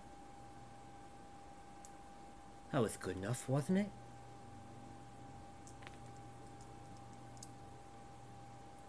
Yes, Peabody. Gross. I would say that that was quite sufficient. Gross. His mouth is moving. No history check needed. You know this voice. It's the voice that's been haunting your dreams for the last five years. Ugh. Has it truly been five years already? So clarification. This is still Peabody's body, Yep. but okay. The like new Peabody's body. Sir Arnold Smithfield.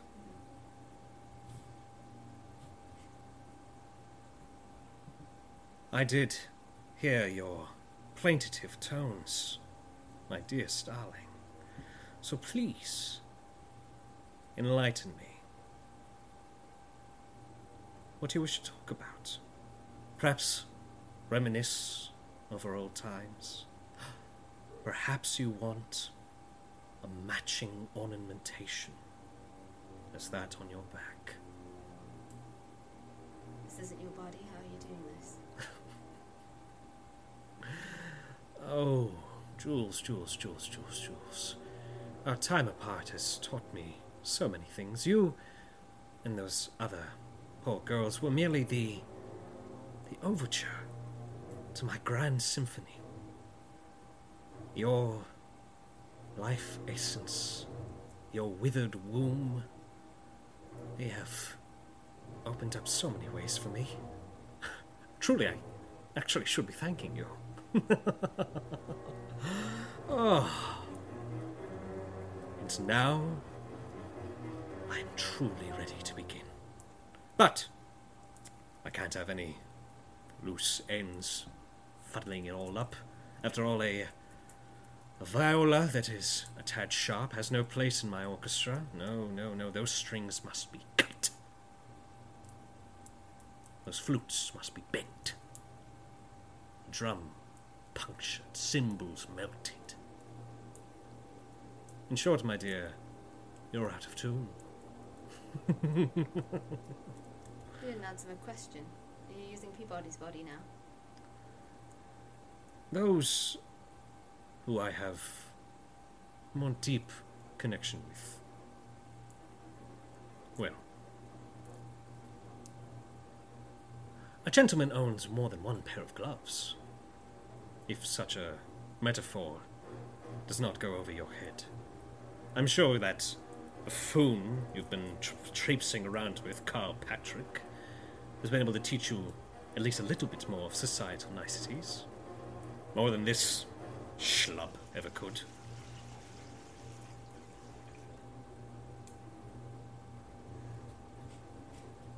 What?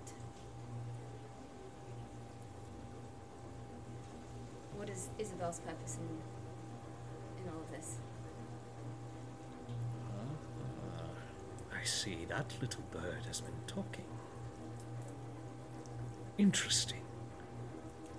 I wasn't sure, sure if my talents had quite taken hold of that little tiny swallow quite yet, but clearly she has more gumption than the last three, so I'm sure the latest Lady Smithfield will be much more receptive to my gifts. Strength of spirit often does equate to strength of. Well, best not to let that particular cat out of the bag. Should you find a way to slip the noose yet again, Why Isabel? indeed. Why, Isabel? Well, I suppose part of it could be nostalgia. After all, she's only a little bit older than you were when we first met. And she did come from the same cloth, as it were. Yes, imagine a girl of that age, with all of the carnal knowledge she developed, all at my disposal. After all, if one is to create a new glove, it should at least be pleasurable, no? No. No. No. Oh, I see. You mistake me. I mean pleasurable for me. Not Isabel. Oh. Oh, you've convinced me. Not Isabel it is. If this is really what you're going to be, you could have any woman in the city. Take any woman in the city, don't take her. Oh. But this little swallow means a great deal to you, doesn't she? Hmm. Good thing you won't be around to see what I do to her. I'm still on my knees. I haven't taken the time to get up. Mm-hmm. I.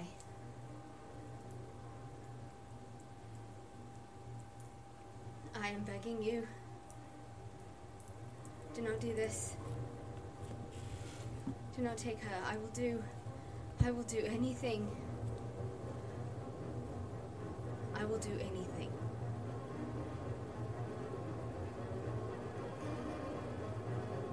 Give me a persuasion check.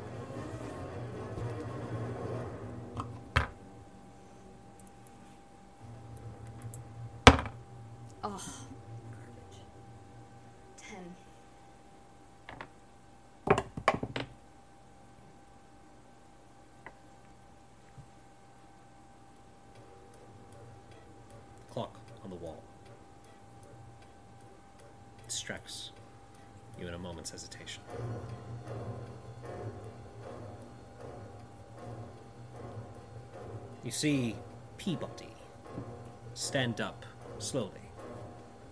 No need of the cane. As he walks gracefully around the counter, mm, desk, leans down, and for a moment, that action, that physical action, so closely mirroring the conditions of your first meeting with Smithfield. That grin, satanic, damnable grin, spreads across Peabody's face, just when you think you couldn't hate the man anymore. This is somehow worse. And the predatory gleam shines maliciously. My starling, you are used. You are broken goods. there is quite literally nothing you could offer me. Except the noose. And that, my dear, is in the bag. So make your peace with whatever gods you believe in.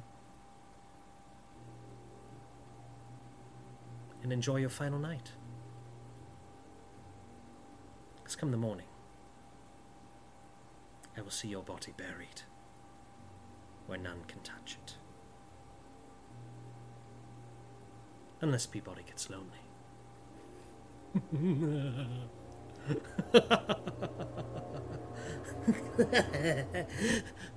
Good one.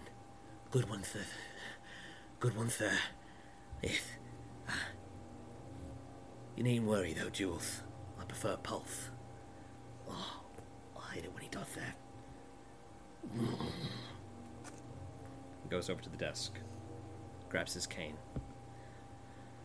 Right, distinguished member of Her Majesty's service, and Jules is gonna get up.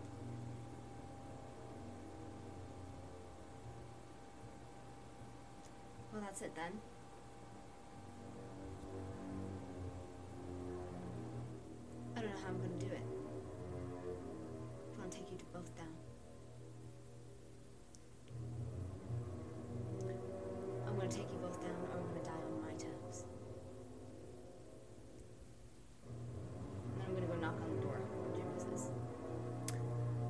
Opens. Jimmy takes you by the manacles. He's going to do a quick insight check. How emotive are you being right now? I am stone cold, but my face is very hot. Oh, uh, that's a dirty 20 on insight. Um, why don't you. When you say you're stone cold, would you call this restraint of emotion or would you call this actually emotion? Basically, I'm asking do you need to make a deception check or not? Oh, I can just tell you what Jimmy can read. Why don't we do that? Um, the meeting did not go as I had hoped. Nope. Jimmy's can tell that. Yep. He pats your hands and immediately rescinds them. And he goes,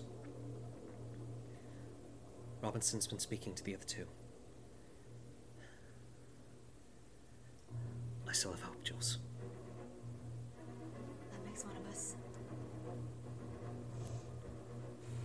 He shirks a little bit at that. But he guides you back.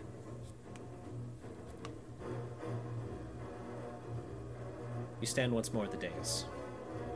Peabody in his place at the tribunal. Robinson, oddly quiet, calcitrant. To your left. At this point in time, after that unexpected recess, we resume trial matters before the tribunal makes any of its final decisions. Miss Walker, do you have any words to say on your behalf? Um, I'll nod. Now I need some clarification before I go into this speech. You bet.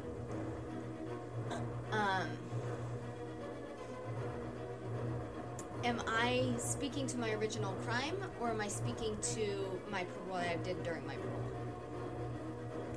Uh, regarding that, Miss Walker, it is entirely up to you. Okay. It could be both.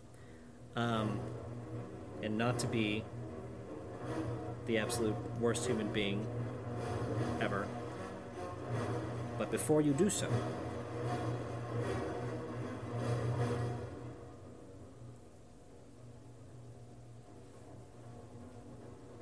This spell doesn't require a save, but that's bogus, so I'm not gonna.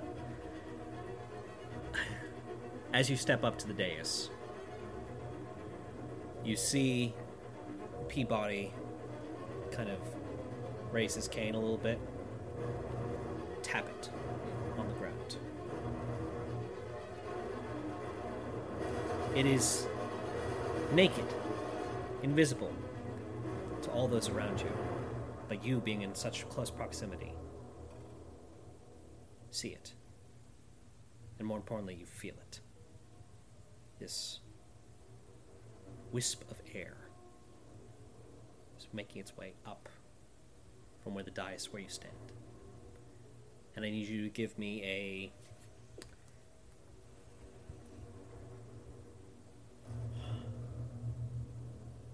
We're to call this a charisma saving throw. We're going to call this a DC 16 charisma saving throw.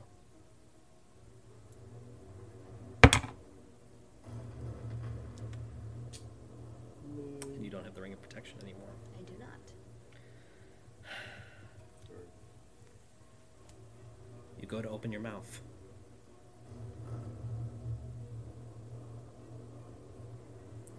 You speak.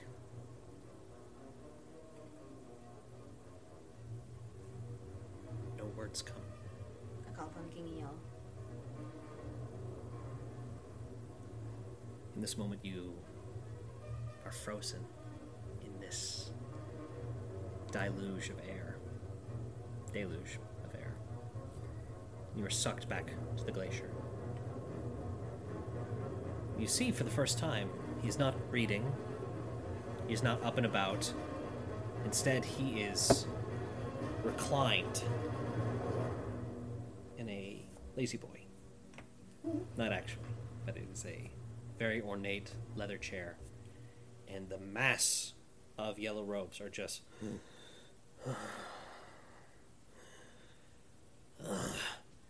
Honestly, oh, hmm, that's Peabody. oh, child of darkness, you go days, weeks without calling upon us.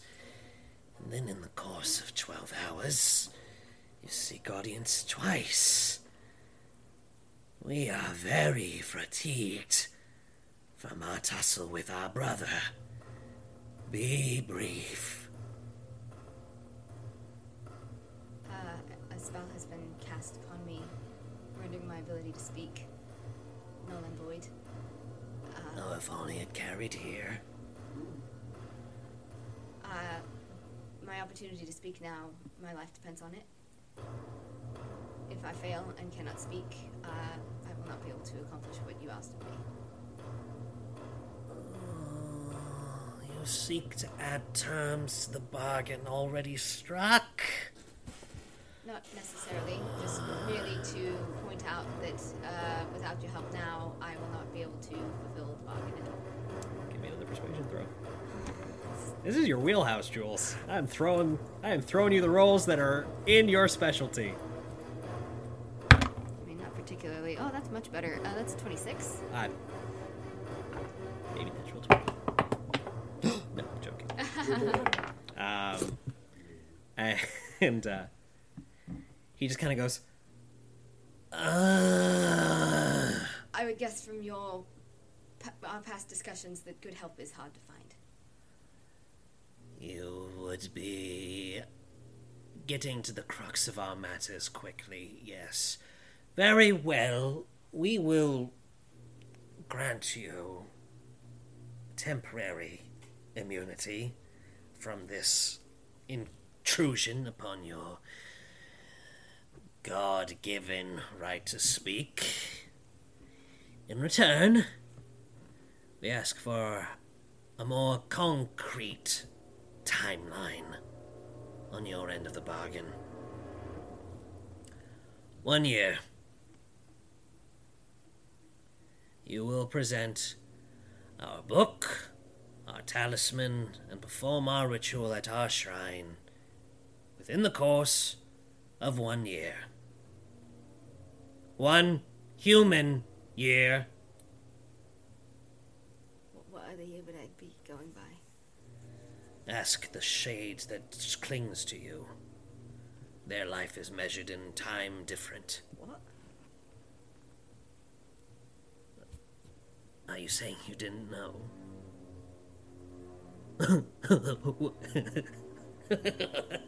wait, wait, wait. this guardian spirit that has been nestled with you for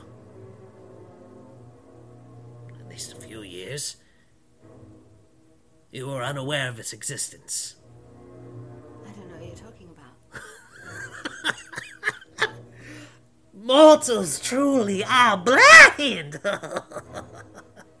well, our apologies if this was a secret. With such an obvious form, we thought she would see you, but perhaps Obvious form. Are they here now? they are echoes with you. A more direct blessing had been given three days ago from the looks of it. But, well, they will reveal themselves to you in due time if you survive this. One year, mortal. Child of darkness, one year. Poof! You see Peabody's eye widen as the spell dissipates. I need a glass of water. No, I'm joking. Uh, can I get different music? Rooftop chase. No, I don't want the rooftop chase music. Let's see if I can. Somber or triumphant? Oh, definitely somber. this is fine. So I'm speaking to the tribunal. Is that like the uh, jury kind of thing? That's Yep, they are judge and jury. It's like a bench trial. Tribunal. My name is Jules Walker.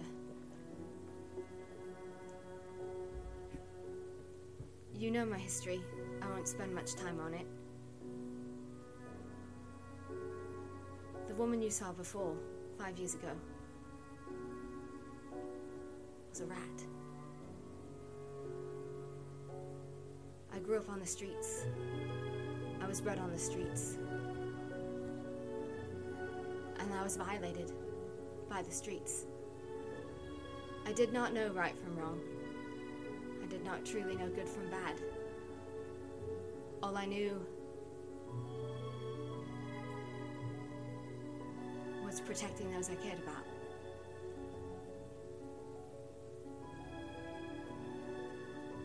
But I am not a rat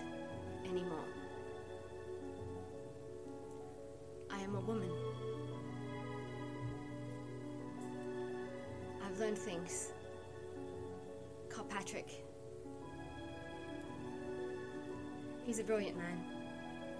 I'm sorry he's not able to be here today for multiple reasons. But he taught me morality. And he taught me law. And he taught me Shakespeare.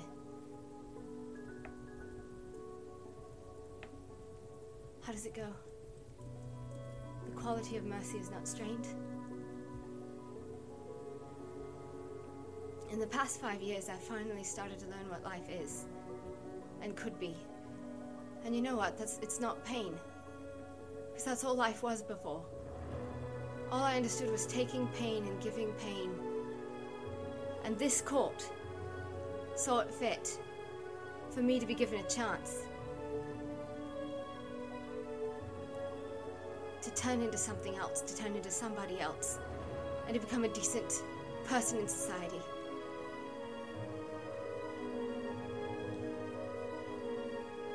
Someone killed Robinson's family. Inspector Robinson, I'm sorry. They burnt down his house. They burnt his records. So there are very few written documents that can prove to my merits in what I've done in these past five years. But I can't say to the witness and testimony to many people here that just last night I saved a man's life.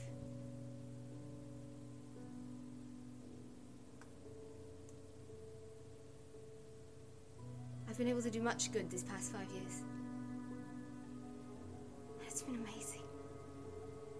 It's been hard. It's been very hard. I should like to be given the chance to continue to do good.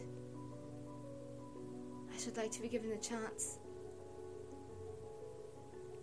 to sit in a coffee shop across from a nice, nice young man.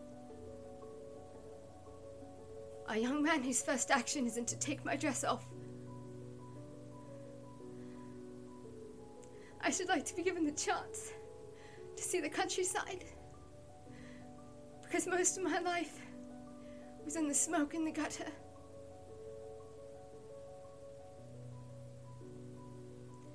I'm sorry, I'm not eloquent. I am not trained to speak like this. I never have been. But I want you to ask yourselves what the purpose of my parole was. And the purpose of that parole wasn't to wash away what I'd done, but to prove that I was capable of being something else and of doing good deeds. And that this justice system, and indeed humanity in general, is capable of change for good.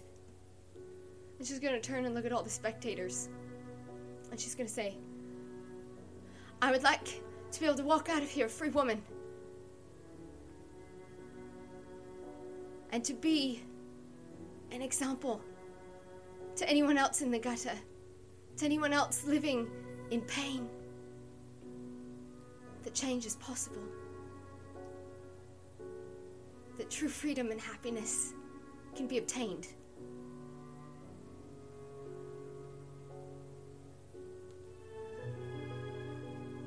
Thank you for your consideration. Thank you for your time. She's gonna nod and head back to her seat.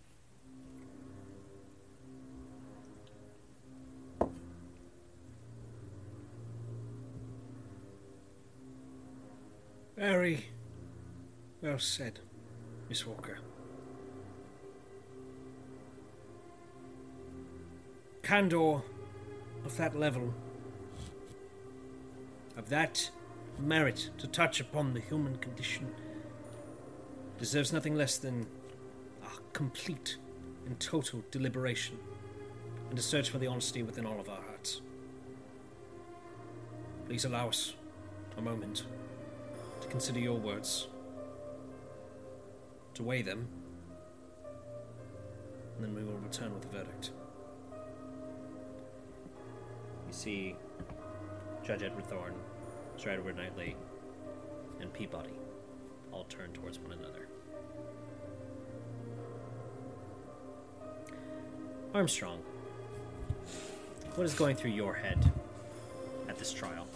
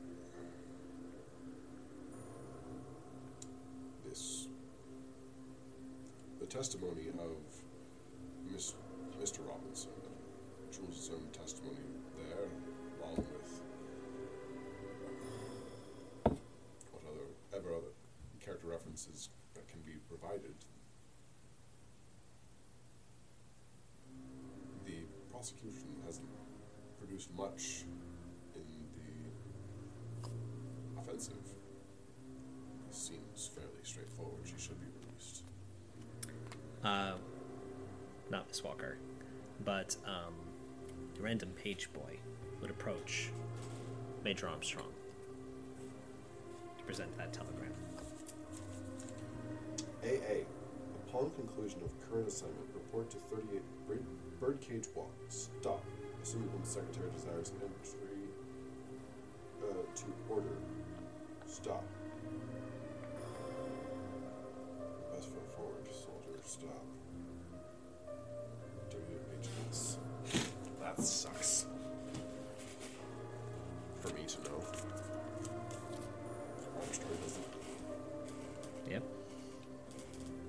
This case, assuming Home Secretary means the future. Yeah. So Upon the conclusion of this assignment, secretary's gonna be in, in the order. It sucks. Jules, give me one final perception throw. Perception. Yep. Twelve. Slide a hand with a negative one.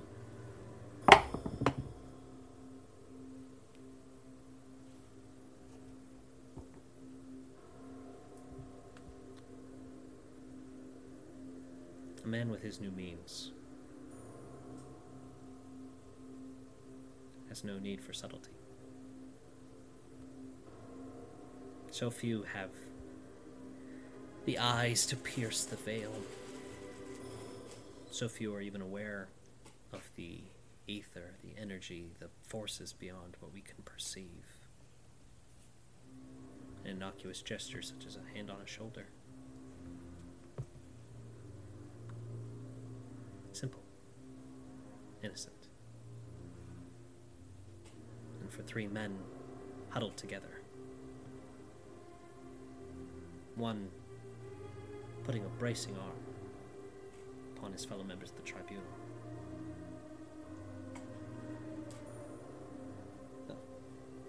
To the casual observer, it would be simply a fatigued man from his military service. Jimmy will hear me swear quite intensely under my breath. What?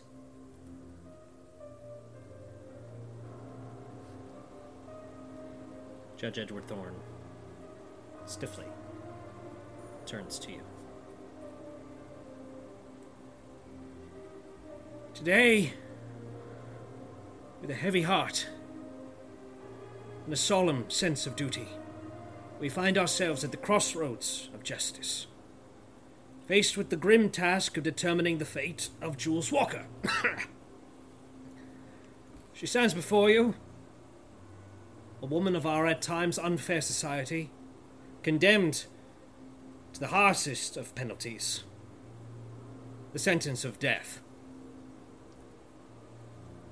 The gravity of this sentence is not lost upon us, nor is the weight of the actions that brought us to this point. We, as the custodians of justice, must grapple with the complex tapestry of circumstances that led to this ill juncture. Jules Walker, like any human being, is not defined solely by the worst moment of her life, but by the myriad of experiences and choices that have shaped her journey. Miss Walker, we hold your words to your redemptive journey to be from the heart. We hold the goods that you have committed in these five years to weigh I'm just gonna look at Peabody. heavily in your favor. But unfortunately, dear woman, they do not outweigh the ill perpetuated upon our society. We are sorry, but we condemn you to hang from the neck until dead. Tomorrow, at dawn. May God have mercy on your soul, Jules Walker.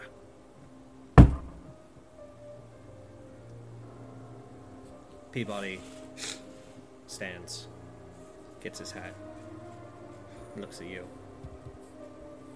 tips his hat, and smirks as he exits chambers. Followed by Sir Edward Knightley, followed at last by Edward Thorne. Robinson stands beside you shocked, stiff. The courthouse itself, silent, a mumble of jeers, a collection of gasps, but mostly to the horror of this society indifference. Robinson,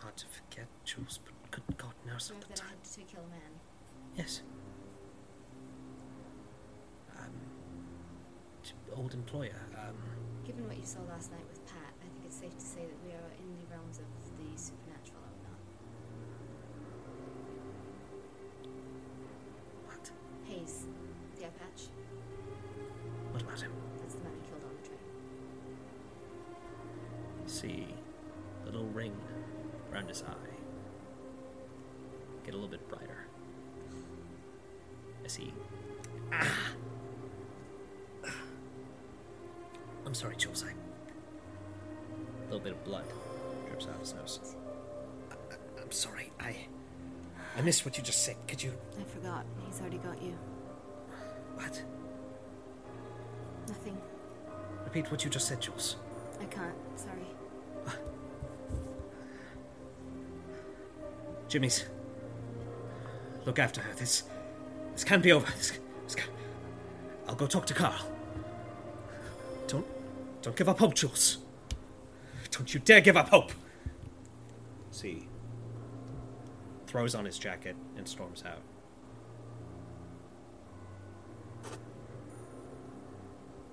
Officer Pallets! Yes, Head Inspector Eckes. Escort the prisoner back to the yard. Throw in the holding cells. Major Armstrong. Appears you will be needed after all, sir. Unfortunately, it appears so. Jimmy's. We're able to get that letter in the post. I haven't left your side yet, Walker, but I can drop it.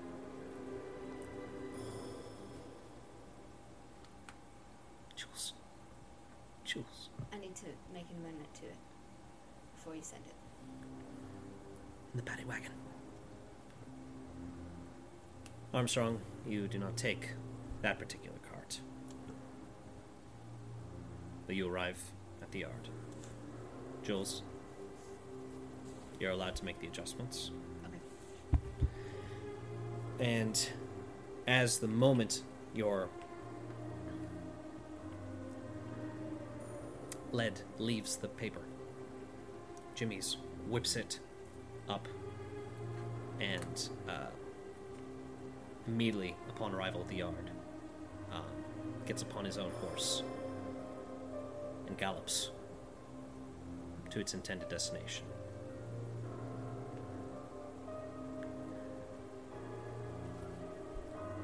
Major Armstrong, you are not expected to stand directly in front of her cell. You are merely a deterrent. You are to take your position inside Scotland Yard. Should any attempt of Miss Jules' extrication or escape, you are encouraged and expected to employ deadly force.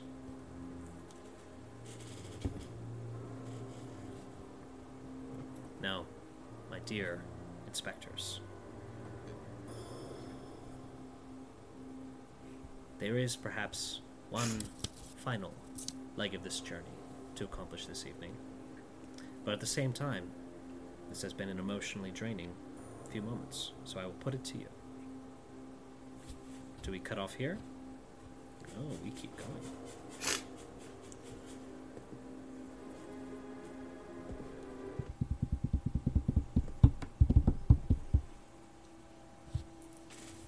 Still riding that high from the date. I'm ready, baby.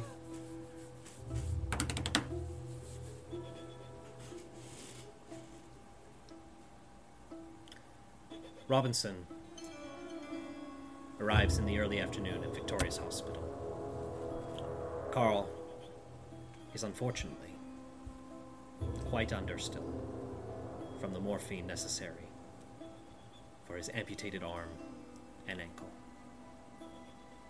He will not be a resource for the remainder of the day,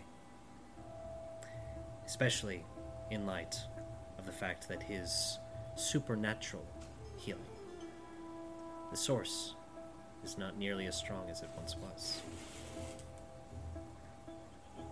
Mickey Johansson still rests at Primrose Hill, fighting off the effects of the poisonous applications Miss Pierson. Spiker, Butterfingers, await at 17 Shaftesbury. Confused, but not too worried. Their guardians have gone off on forays before, and they've always returned.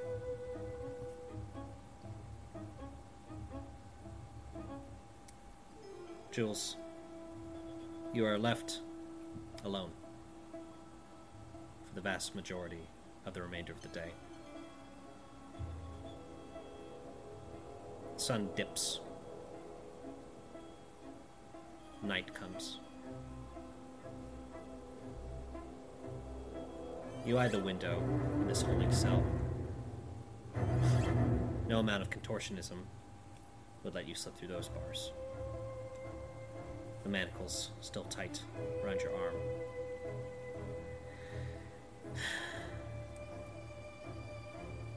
Bars of the doors themselves also too close together. You idly think of the ring that allowed Carl to from place to place. Such a thing would be nice now.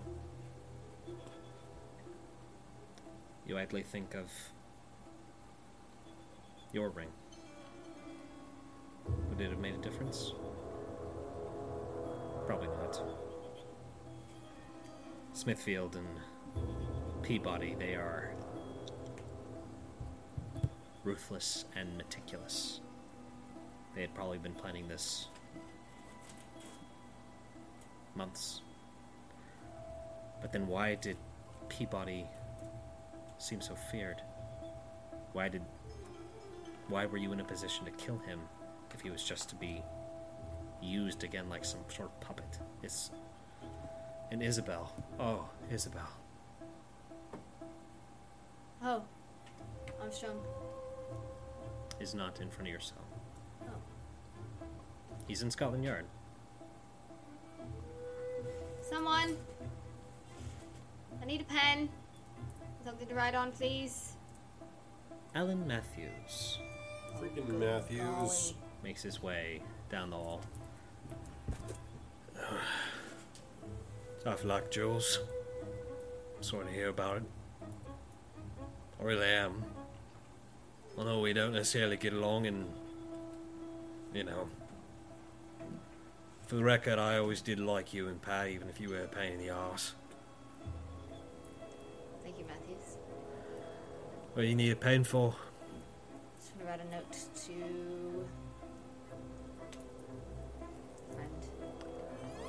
Unfortunately, Miss Walker, we've been informed of your magic hands. I can dictate it to someone. I can spell. Okay, well, shoot. Now I'm gonna have to think about this carefully. Um, Isabel. Isabel.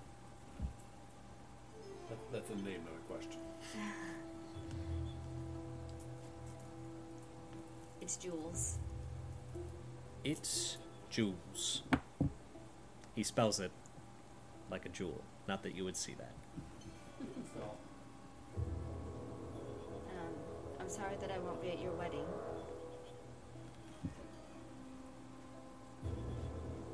I would run to it if I could. It sounded like a weird emphasis. You want me to underline the word run? Sure, go ahead, Matthew. That would be lovely. You have been a good friend to me. Really? I mean, I feel like we our relationship never really bloomed Write, very. write that down, Matthew. Oh, oh, sorry. You've been, been a good friend to me.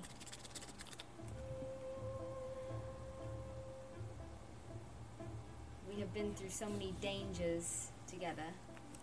Oh, is that another emphasis? Yes. this Matthews. guy's such an idiot. Thank you.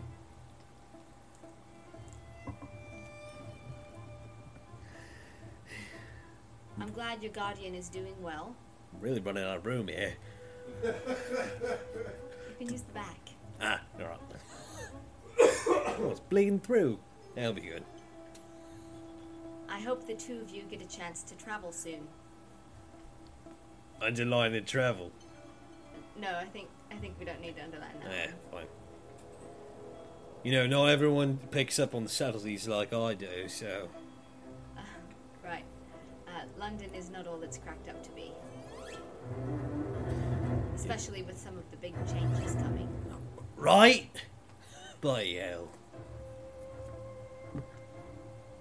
And I'm Giving my uncle the boot. I know it's terrible. Thank Trust you. me, no one could feel worse about it than I.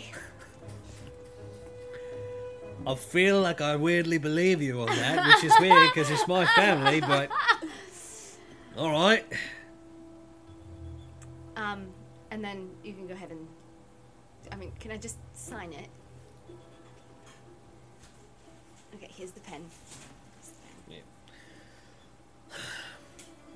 pen. Actually, when I do that, I just like pull out of the handcuff and I'm like, "Here's the pen." And I just like put the handcuff back on.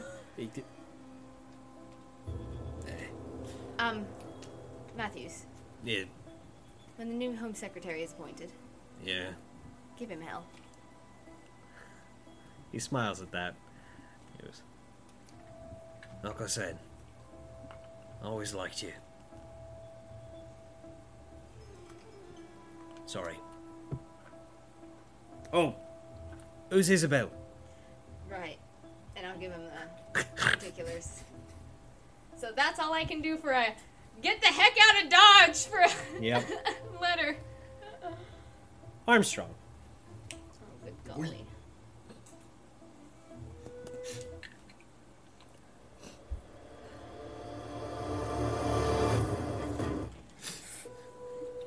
That was intense. I'm ready. It's about close to 10 at night. Jules is sentenced to be executed. About nine hours. Right there in the yard. The gallows already waiting.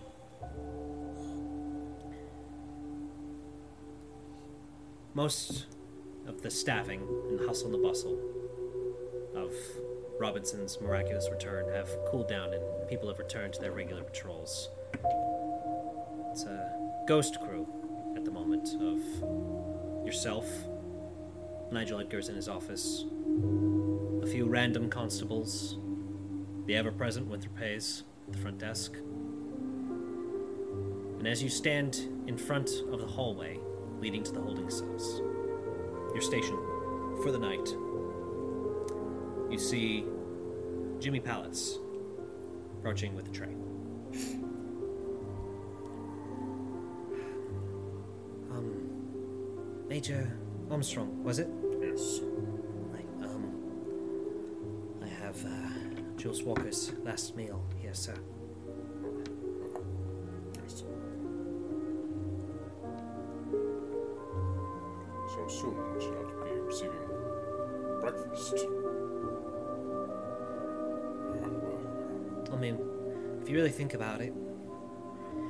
Does make more sense, but, um, you know, I think they think that dinner has a larger variety.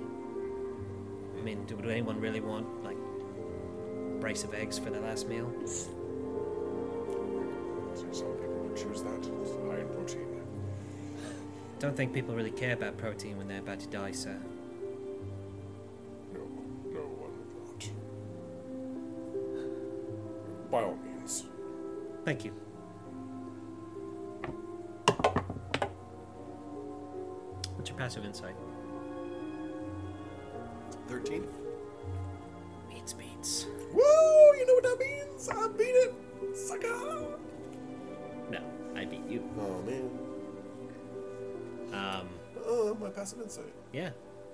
Insight's the DC. You're just being a fink. He goes past you with the covered tray and into the hallway. Jules, in your meditation, solemn introspection, you hear the door.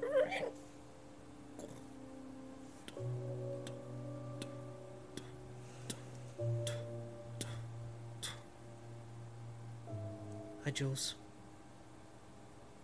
Hi,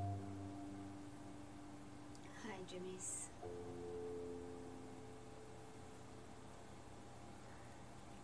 It's a bit late for dinner, isn't it? I think you're gonna want this. Right? As he takes off the silver tray, you just see a mound of mashed potatoes. An absolute just globe of mashed potatoes. Filling the all the way up to the dome of the.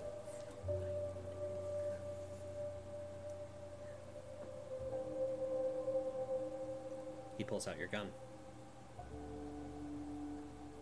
He pulls out your bandolier of many knives. Covered in mashed potatoes. And he pulls out the keys. What? Jimmy's.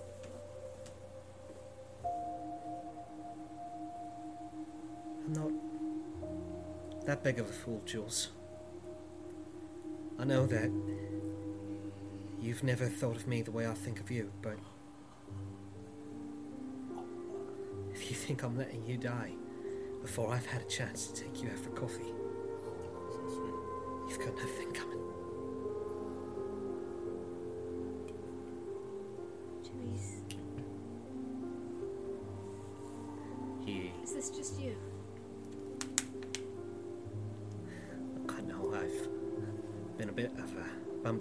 Bumbler in the past, but trust me, I thought this one through. give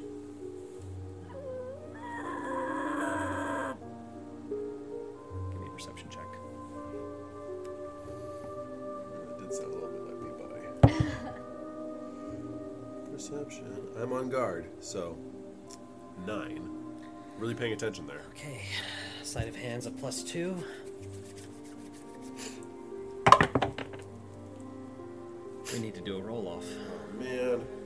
Meets beats, right?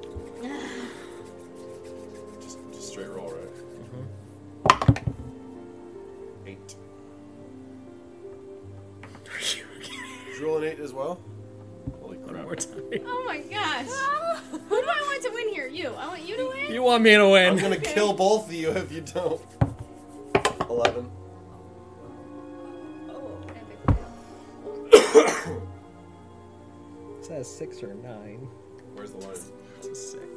Doesn't add anything.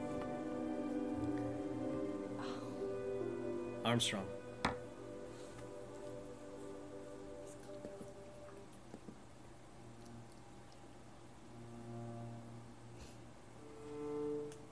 You hear the creaking iron of a telltale cell door.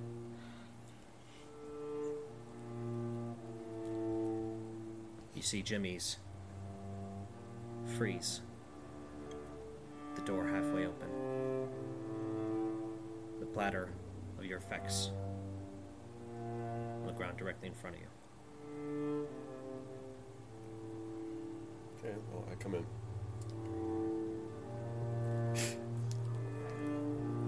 Forty feet down the hall.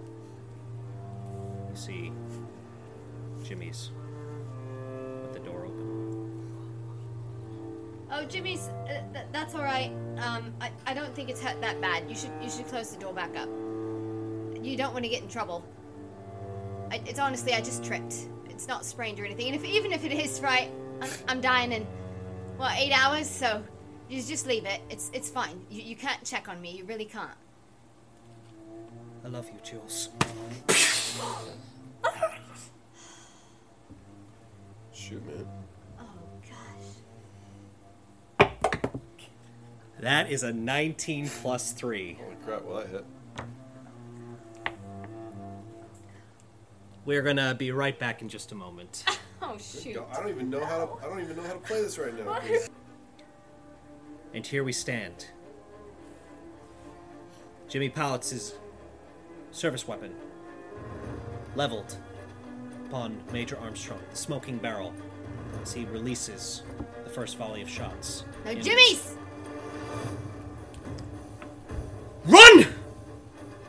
Jules, you start. Okay. Well, I'm gonna gather up my effects. Yep, interact with object. Um. Um. Okay, I'm gonna burst out, and I guess run down the hall Cool. For how long? until I get to Armstrong. I think I Okay. have that speed. Don't I? Maybe I don't. I have 30. Okay, so 5, 10, 15, 20, 25, 30 gets you there. Okay. Um. Well, I have. No Bonus int- action, and you have actions. I have no intention of hitting Armstrong if I don't have to, so I'm going to take two more steps forward, uh, dashing for my bonus action. Okay. I'm not gonna disengage. Who would I be disengaging? Me. I was gonna try Or to take talk the to dodge you. action. It wouldn't be disengaging, it would be. If you're gonna run past Yeah, but I, and rogues don't have the dodge action as a bonus action. They only have dash, disengage, hide. Yeah. So you can take the dodge action, And then dash is a bonus. and the dash is a bonus. I'm to going to talk to Armstrong for my action. Sounds good. Um, I've just been shot. Major, I'm sorry. You shouldn't have done that. You shouldn't be doing this. But you know what happened there was wrong. Someone is stacking the deck, the deck against me. Please let me pass. Hmm. If you believe in justice, that is not what's being done here.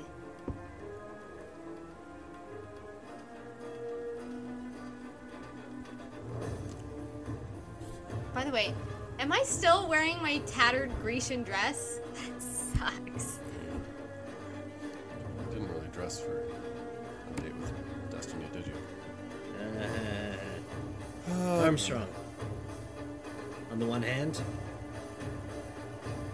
Gumption, who you've known for a couple days now. On the other hand, years of duty.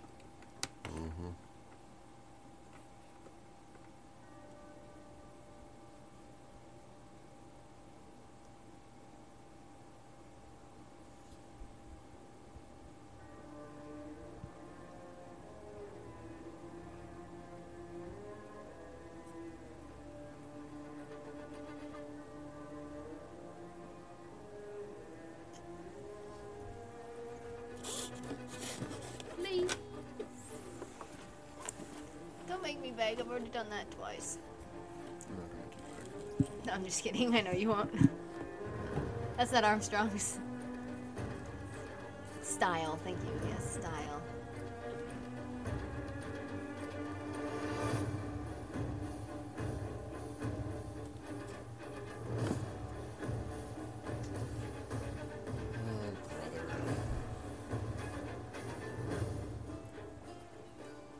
Uh, did I have a long rest since I've been doing virtually nothing for most of the day?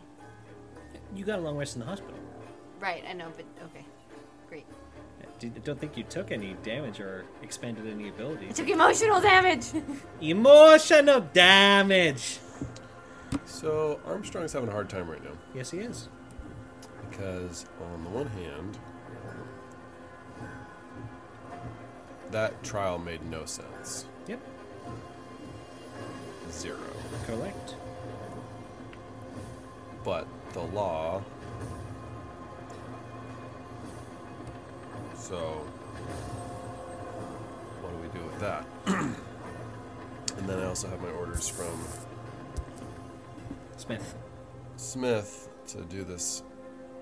New assignment for Head Inspector Edgars, who says I'm supposed to be guarding you.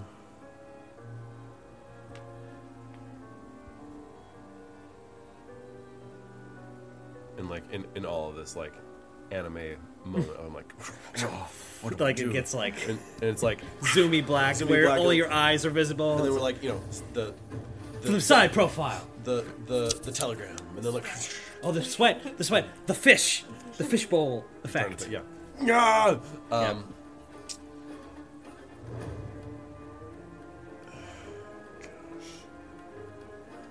I just want to go on another date. Sucks. Um. Well, I'm gonna say. What, what I, I forgot what you said. Yes, I, I, I know these. I, I know the proceedings. I also forgot what I said. You said, "Please let me go." Basically, Um, The court was not right. It wasn't justice. Um, all right. There we go. Uh, Miss Walker, I cannot uh, permit you to leave. I also cannot permit that young man to have shot me. While I'm distracted with him, who knows what could happen? I'll continue my uh, dash bonus action and Yep, so see, was- see if he'll let me get so get that's another past it. twenty feet that you can have. Um, so uh, twenty. So uh, so another twenty. So five, 10, 15, 20 gets you there. You are on the other side of him, looking at him as he I'll nod. What a good guy! I'm a good guy. I'm a good guy. If I ever see Ann again, I'll, I'll tell her you're a good guy. Of course, my recommendation may or may not be in your favor with Ann. There's that, yeah. I don't know. We're in a har- we're in a we're in a weird place right now. It's kind of like with you and uh, your dagger guy, um, Fengal. yeah, yeah. To the uh, um, gentle listener, there was a previous campaign. Emily's character Yeah, had a cursed okay, dagger. okay, we're not going down there. ghost We're not, in we're not doing She fell in love with it. We're not doing I did that. not. you weirdo. Um, Jimmy's is going to not hear the interaction as his heart is literally going boom, boom, boom, boom, boom. Oh, In I, his ears. Can I retroactively say to Armstrong, don't kill him? Armstrong's going to full. Uh, oh, what's what's his name? What's, what's, what's, what's Superman's name? Clark Kent, Clark Kent. No, no, no. The actor, recent. Oh, oh, oh. Henry Cavill. Henry Ca- Henry Henry Henry Cavill. Cavill. Yep. Oh gosh! Co- cock his muscle and say, Oh, No promises. Oh my gosh! "He just shot me." Yeah. I just walked in to see what was Uh, going on, and he and shot me. He's going to. Uh, now it is his turn, and There's he's not going a to Call on his part. makes. Yep. So he's gonna gonna shoot you twice more. Come at me, bro. Uh, that's gonna be another 18 Oh my plus gosh, Jimmy's- seven. He's probably never shot this well in his life. Nope. He is uh, inspired by the power of love, is what's going on. Power here. of love. So it's going to hit one hit, and Power of love. uh, that's going to be a 19. My armor class is low. Yeah. Okay. So that's going to be two more hits. So that's going to be You're another. a tanky boy. Oh, and look at all those temporary hit points you have. That's my that's oh, my that's. sanity. Oh, I got you. It's going to be another 17 points of piercing damage. As he's just walking down the hallway, zeroed in, just going! It's not gonna go well for this kid. He's going to go 5, 10, 15, 20, 25, 30. And gonna get himself thrown in jail. as he is uh, walking towards you doing that, you see him with his other hand pull out his own little billy club. Cute. Oh gosh. That's Um, and uh, it is now your turn. I'm gonna say. First of all, one does not shoot a superior officer. I'm going to rage. Oh my. Oh my gosh. I would like to rage! And so I get two attacks. Oh dear. So that's a 14. 14 misses. Okay, well then uh, 23 will hit. Y- yeah, 23 hits.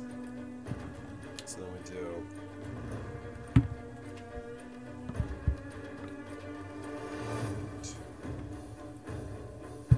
Uh, uh, 10 points of damage.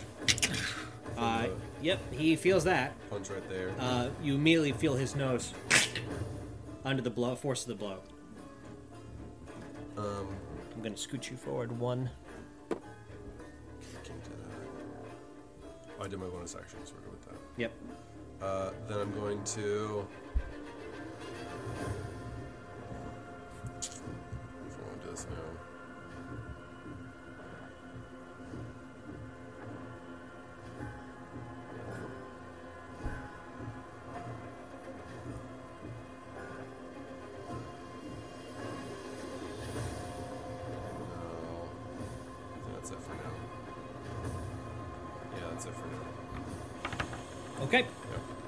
Top of the order, Jules. Okay. Um, I know the layout fairly well.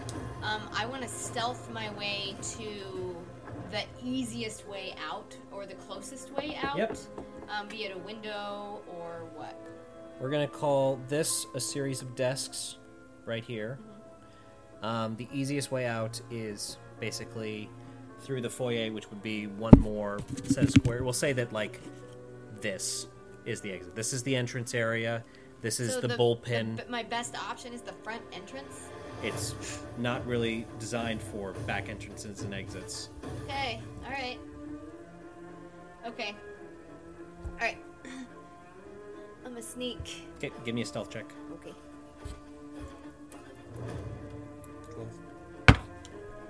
Yeah, that's a lot. Um, 26. Okay.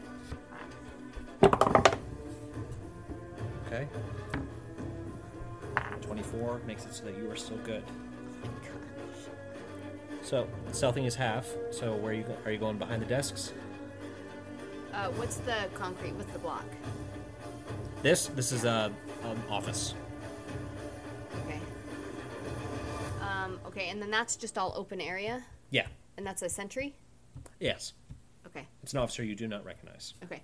So yeah, I'm gonna go into the desks and then hopefully wait for this guy to hear the disturbance and get distracted, and then I'll So that's book it. um 10 20 30 and then I assume you're dashing for your Yep. action. Okay. So By the way, I rolled, 10 20. Love it. and I'm in a Secret agent man. in a sort of crouching position. Great. Um, I'm gonna quickly- hold my action, which will be to dash. Oh, can you hold that as an action, or can you only hold? I think you can only hold like attacks or spells. Okay, I could be mind. wrong. I just No, I think you're right. That rings a bell as I said it. Yep. That's fine. I'll just wait. Okay. Cool. And besides, you just use your action anyway. So Oh, to. dash, because when you're stealthing, it's half movement. Oh, I thought that I was using my bonus action because I can do that as a rogue. You can hide as a bonus action.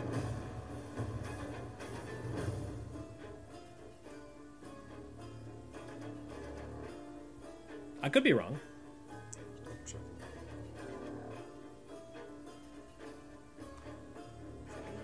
Yep. All right, we'll come back to that Yeah, that's in the meantime. Uh, I'm and- seeing stuff that says stealth in combat does not require reduced speed. But Oh. That's, okay. Well, if it says it doesn't require reduced speed, then it doesn't require reduced speed. I'll take. I mean, that's where I'm going anyway. I'll take. ru- I'll take rules as written. I, just, I mean, if that's what we Okay. want to So, that's what okay. action would you like to hold?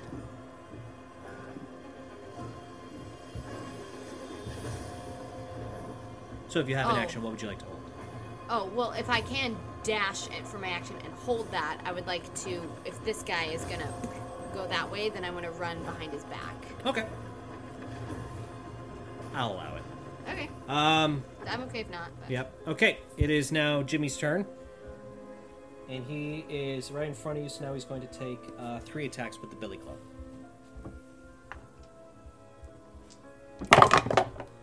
Uh, wow, I'm rolling really hot. Um, that's a 24, a 23, Oh, 'cause I have cunning action, that's and a why I can do it. 19. Yeah. For, That uh, allows me to dash as a bonus action. but you're you were hiding as a bonus action. No, I was just going stealthily. I wasn't doing it that way, but I'm fine. either Oh, way, well, that's why I had you roll a stealth check. which is fine. Okay, Anyway, gotcha. I'm, I'm okay regardless. Cool. Okay. I just wanted to look. So yeah, so all three hit then. oh, Um, let's see, Let's get these are d6s instead of that, so it's going to be. I get to use my fancy new dice. I'm so happy. That's going Glad to be seven happy. plus four So 7 plus 4 is 11, plus 7 is uh, 18, plus 4 is 22 points of bludgeoning damage, halved as 11 points of bludgeoning damage. As Billy's, as Billy's, as Jimmy is just wailing on you with his billy club, um, going, "You brute! You cat taker!" Such a sweetie. Um, and it is now your turn, Armstrong. Um, cool.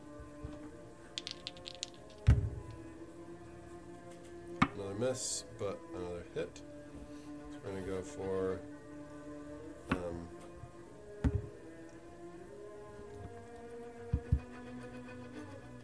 uh, thirteen points of damage. Okay. Yeah. Uh, uh, this one clocks him full in the eye, and it immediately swells up. Uh, starts to swell close. Um, he staggers back. She goes free. Second of all, you assume that I am against you. Action surge. Okay.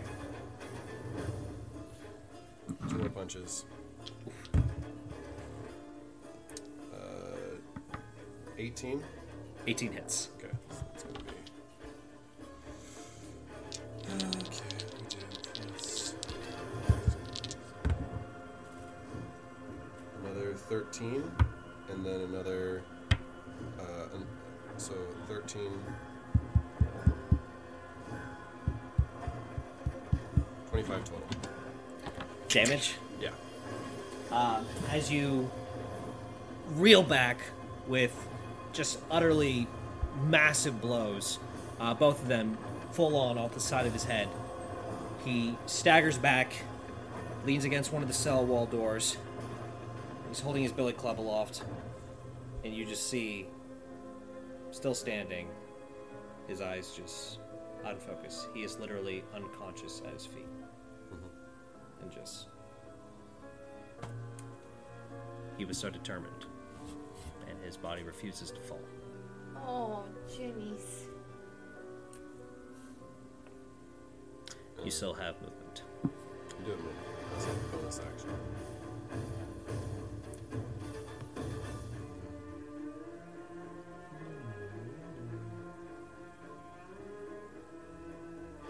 Uh, Jules, I lied. I forgot about two things. Window here. Window here.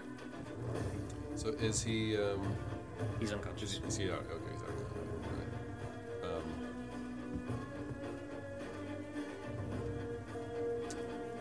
uh, I'm gonna come over here. 5, 10, 15, 20, 25, 30. Give me a perception check.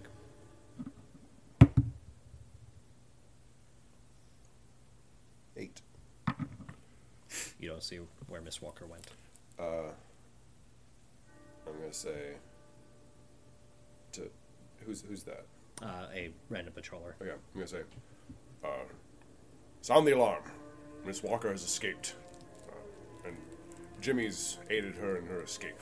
I was wounded. Alarm! Alarm! No, that's not what he actually does. Um, it is now the officer's turn, and he's going to go 5, 10, 15, opens the door, 20, 25.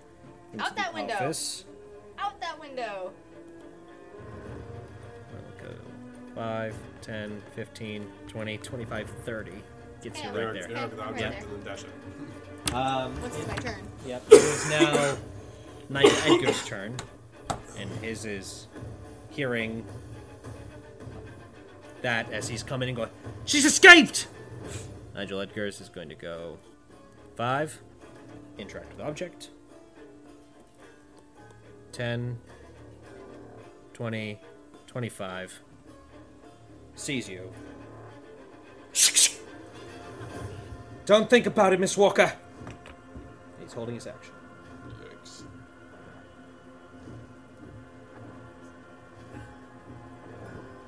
Top of the order. Jules. Oh, I'm definitely thinking about it. Um,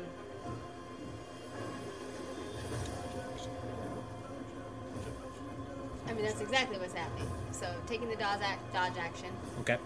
Um, and then get get. Okay. So and just pushing open the window, and Yep. jumping out the window. Okay.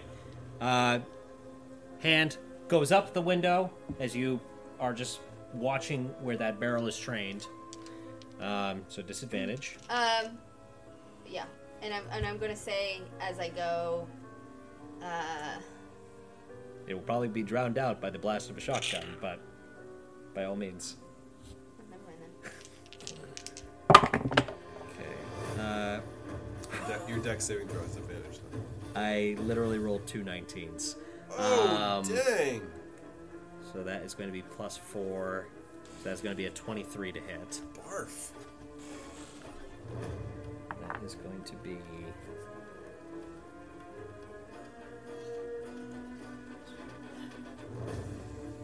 This is con modifier. What floor are we on? First. So it's going to be.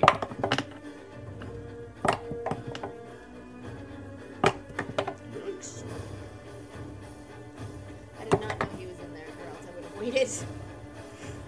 How could you have known he was in there? It's true. Okay. Um, Jules, I need you to make a Constitution New saving throw. sheet. Uh, 16? Okay. Meets beats. So you do not get knocked prone. Yay, that's good news. Yeah. Um, uh, you felt, without rolling a medicine check, you felt easily half your vitality vanish in that as you are just peppered with uh, metallic slugs that scatter uh, across. Uh, you feel it uh, tearing into the sides of your flesh. You manage to cover. Much rather die like this. Exactly. You throw your arms uh, over your core as you whip open the window, just doing your best to cover everything vital, and you succeed in doing so. Um, you're out the window. Okay. Um. How tall is this building? Uh, Scotland Yard, uh, three stories, so 35 feet. Okay, well, if I try to hoof it on foot, anyone's going to be able to overtake me. So I'm going to scale the building and I'm going to try to go rooftops. Okay, great. Um, with uh, yeah, with okay. So you took the dodge action, interact with objects. So you still have your movement and your bonus action. Movement is only five, so that's more than enough to get to the roof and to start scurrying away. Great. Um, what I hollered, uh, whether or not he heard it or not, Yeah. was beware corruption in the upper ranks, head inspector. I will. Why don't you go ahead and roll a performance for me? Okay. 16. Okay. Um, Ar- uh, Arnold, Armstrong, Arnold, Arms- Armstrong, as uh, as you saw Miss Walker go for the window, you saw her mouth begin to move, but it was mostly drowned out by. Um, as you see, Oh, I mean, I, I picture I probably would have said it after I'd been shot. Oh. You know, it would be much more dramatic. It's like, does that make sense? it does. well, you can just have me not Yeah. say it. It's fine. Beware the Yeah. I knew I was going to get shot, so Yeah. I figured it was going to go. Okay. Um, Jules, why don't you give me uh, a quick athletics check? Okay. Athletics, not acrobatics? Athletics. No, that's a six. Six? Okay. And finally, give me a stealth check.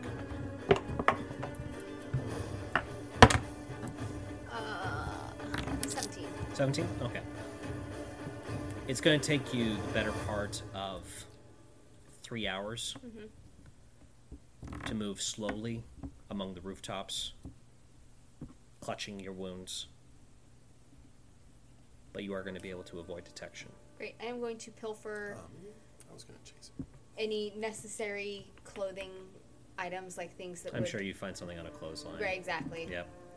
Um, I'm to look for things that don't seem too cherished or loved. Yep. But I need to cover myself. yep. What is your goal in mind? Um, I need somewhere I can lay low where I'm not easily to be found. So I'm thinking of heading to Old Jack's. Okay. Uh, that's actually fairly close to Westminster, so that's Great. that's a convenient ploy. Armstrong.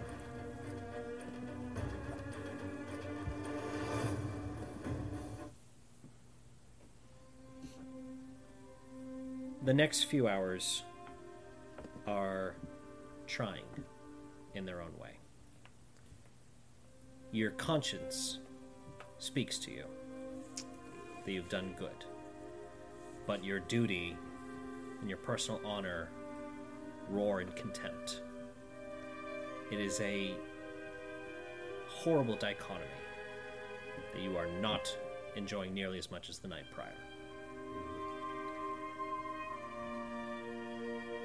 As you are in the infirmary,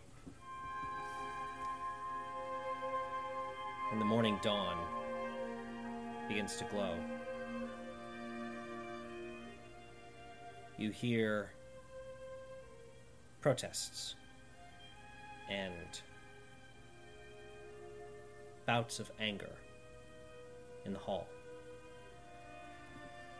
With your tenderly wrapped shoulder shirtless, you approach the door and peer through.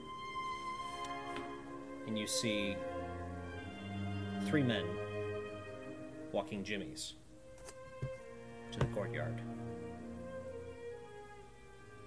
And many of the fellow police officers are jeering at him, screaming at him. Traitor! Bad man. Giving us all rope. Give him the rope! Give him the rope! Give him the rope! You see Jimmy's is stone faced, eye swollen, nose broken, divested of his uniform, hands bound behind his back as he's guided up the gallows steps. Um, I can't do anything for you, Jimmy's. I'm not liking this. You see um, Nigel, Head Inspector Nigel Edgars, leaning against one of the window frames looking out the courtyard.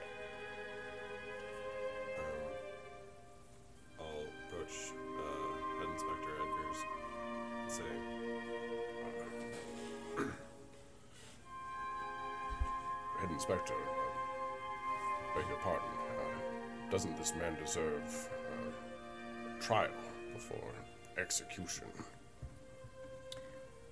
You were uh, under for a little bit there, Major, so you missed the missive, as it were. The threat of Miss Walker has called for the Home Secretary to call for martial law. That means that Officer Pallets is a traitor, consequently, traitors. Well, we all know where they end up. Yes.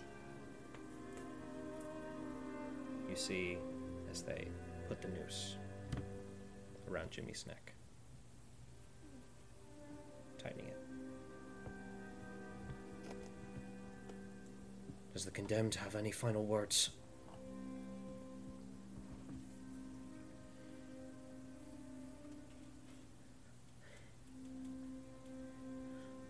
I would have done it again. In a heartbeat.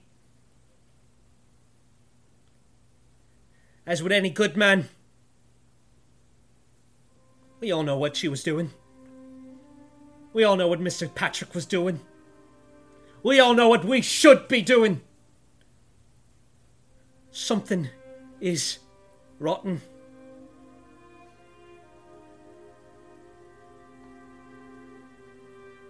have no regrets.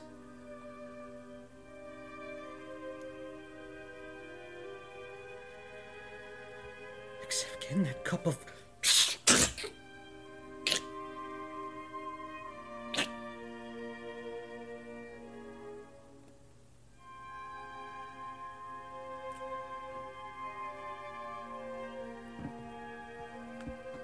And that, dear listeners, is where we will end tonight's session of Dark Was the Night.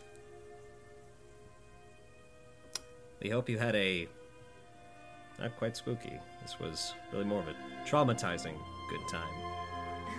I know I did. I'm Roosevelt, I'm sorry. I'm Emily Sue. and we're going to Disneyland.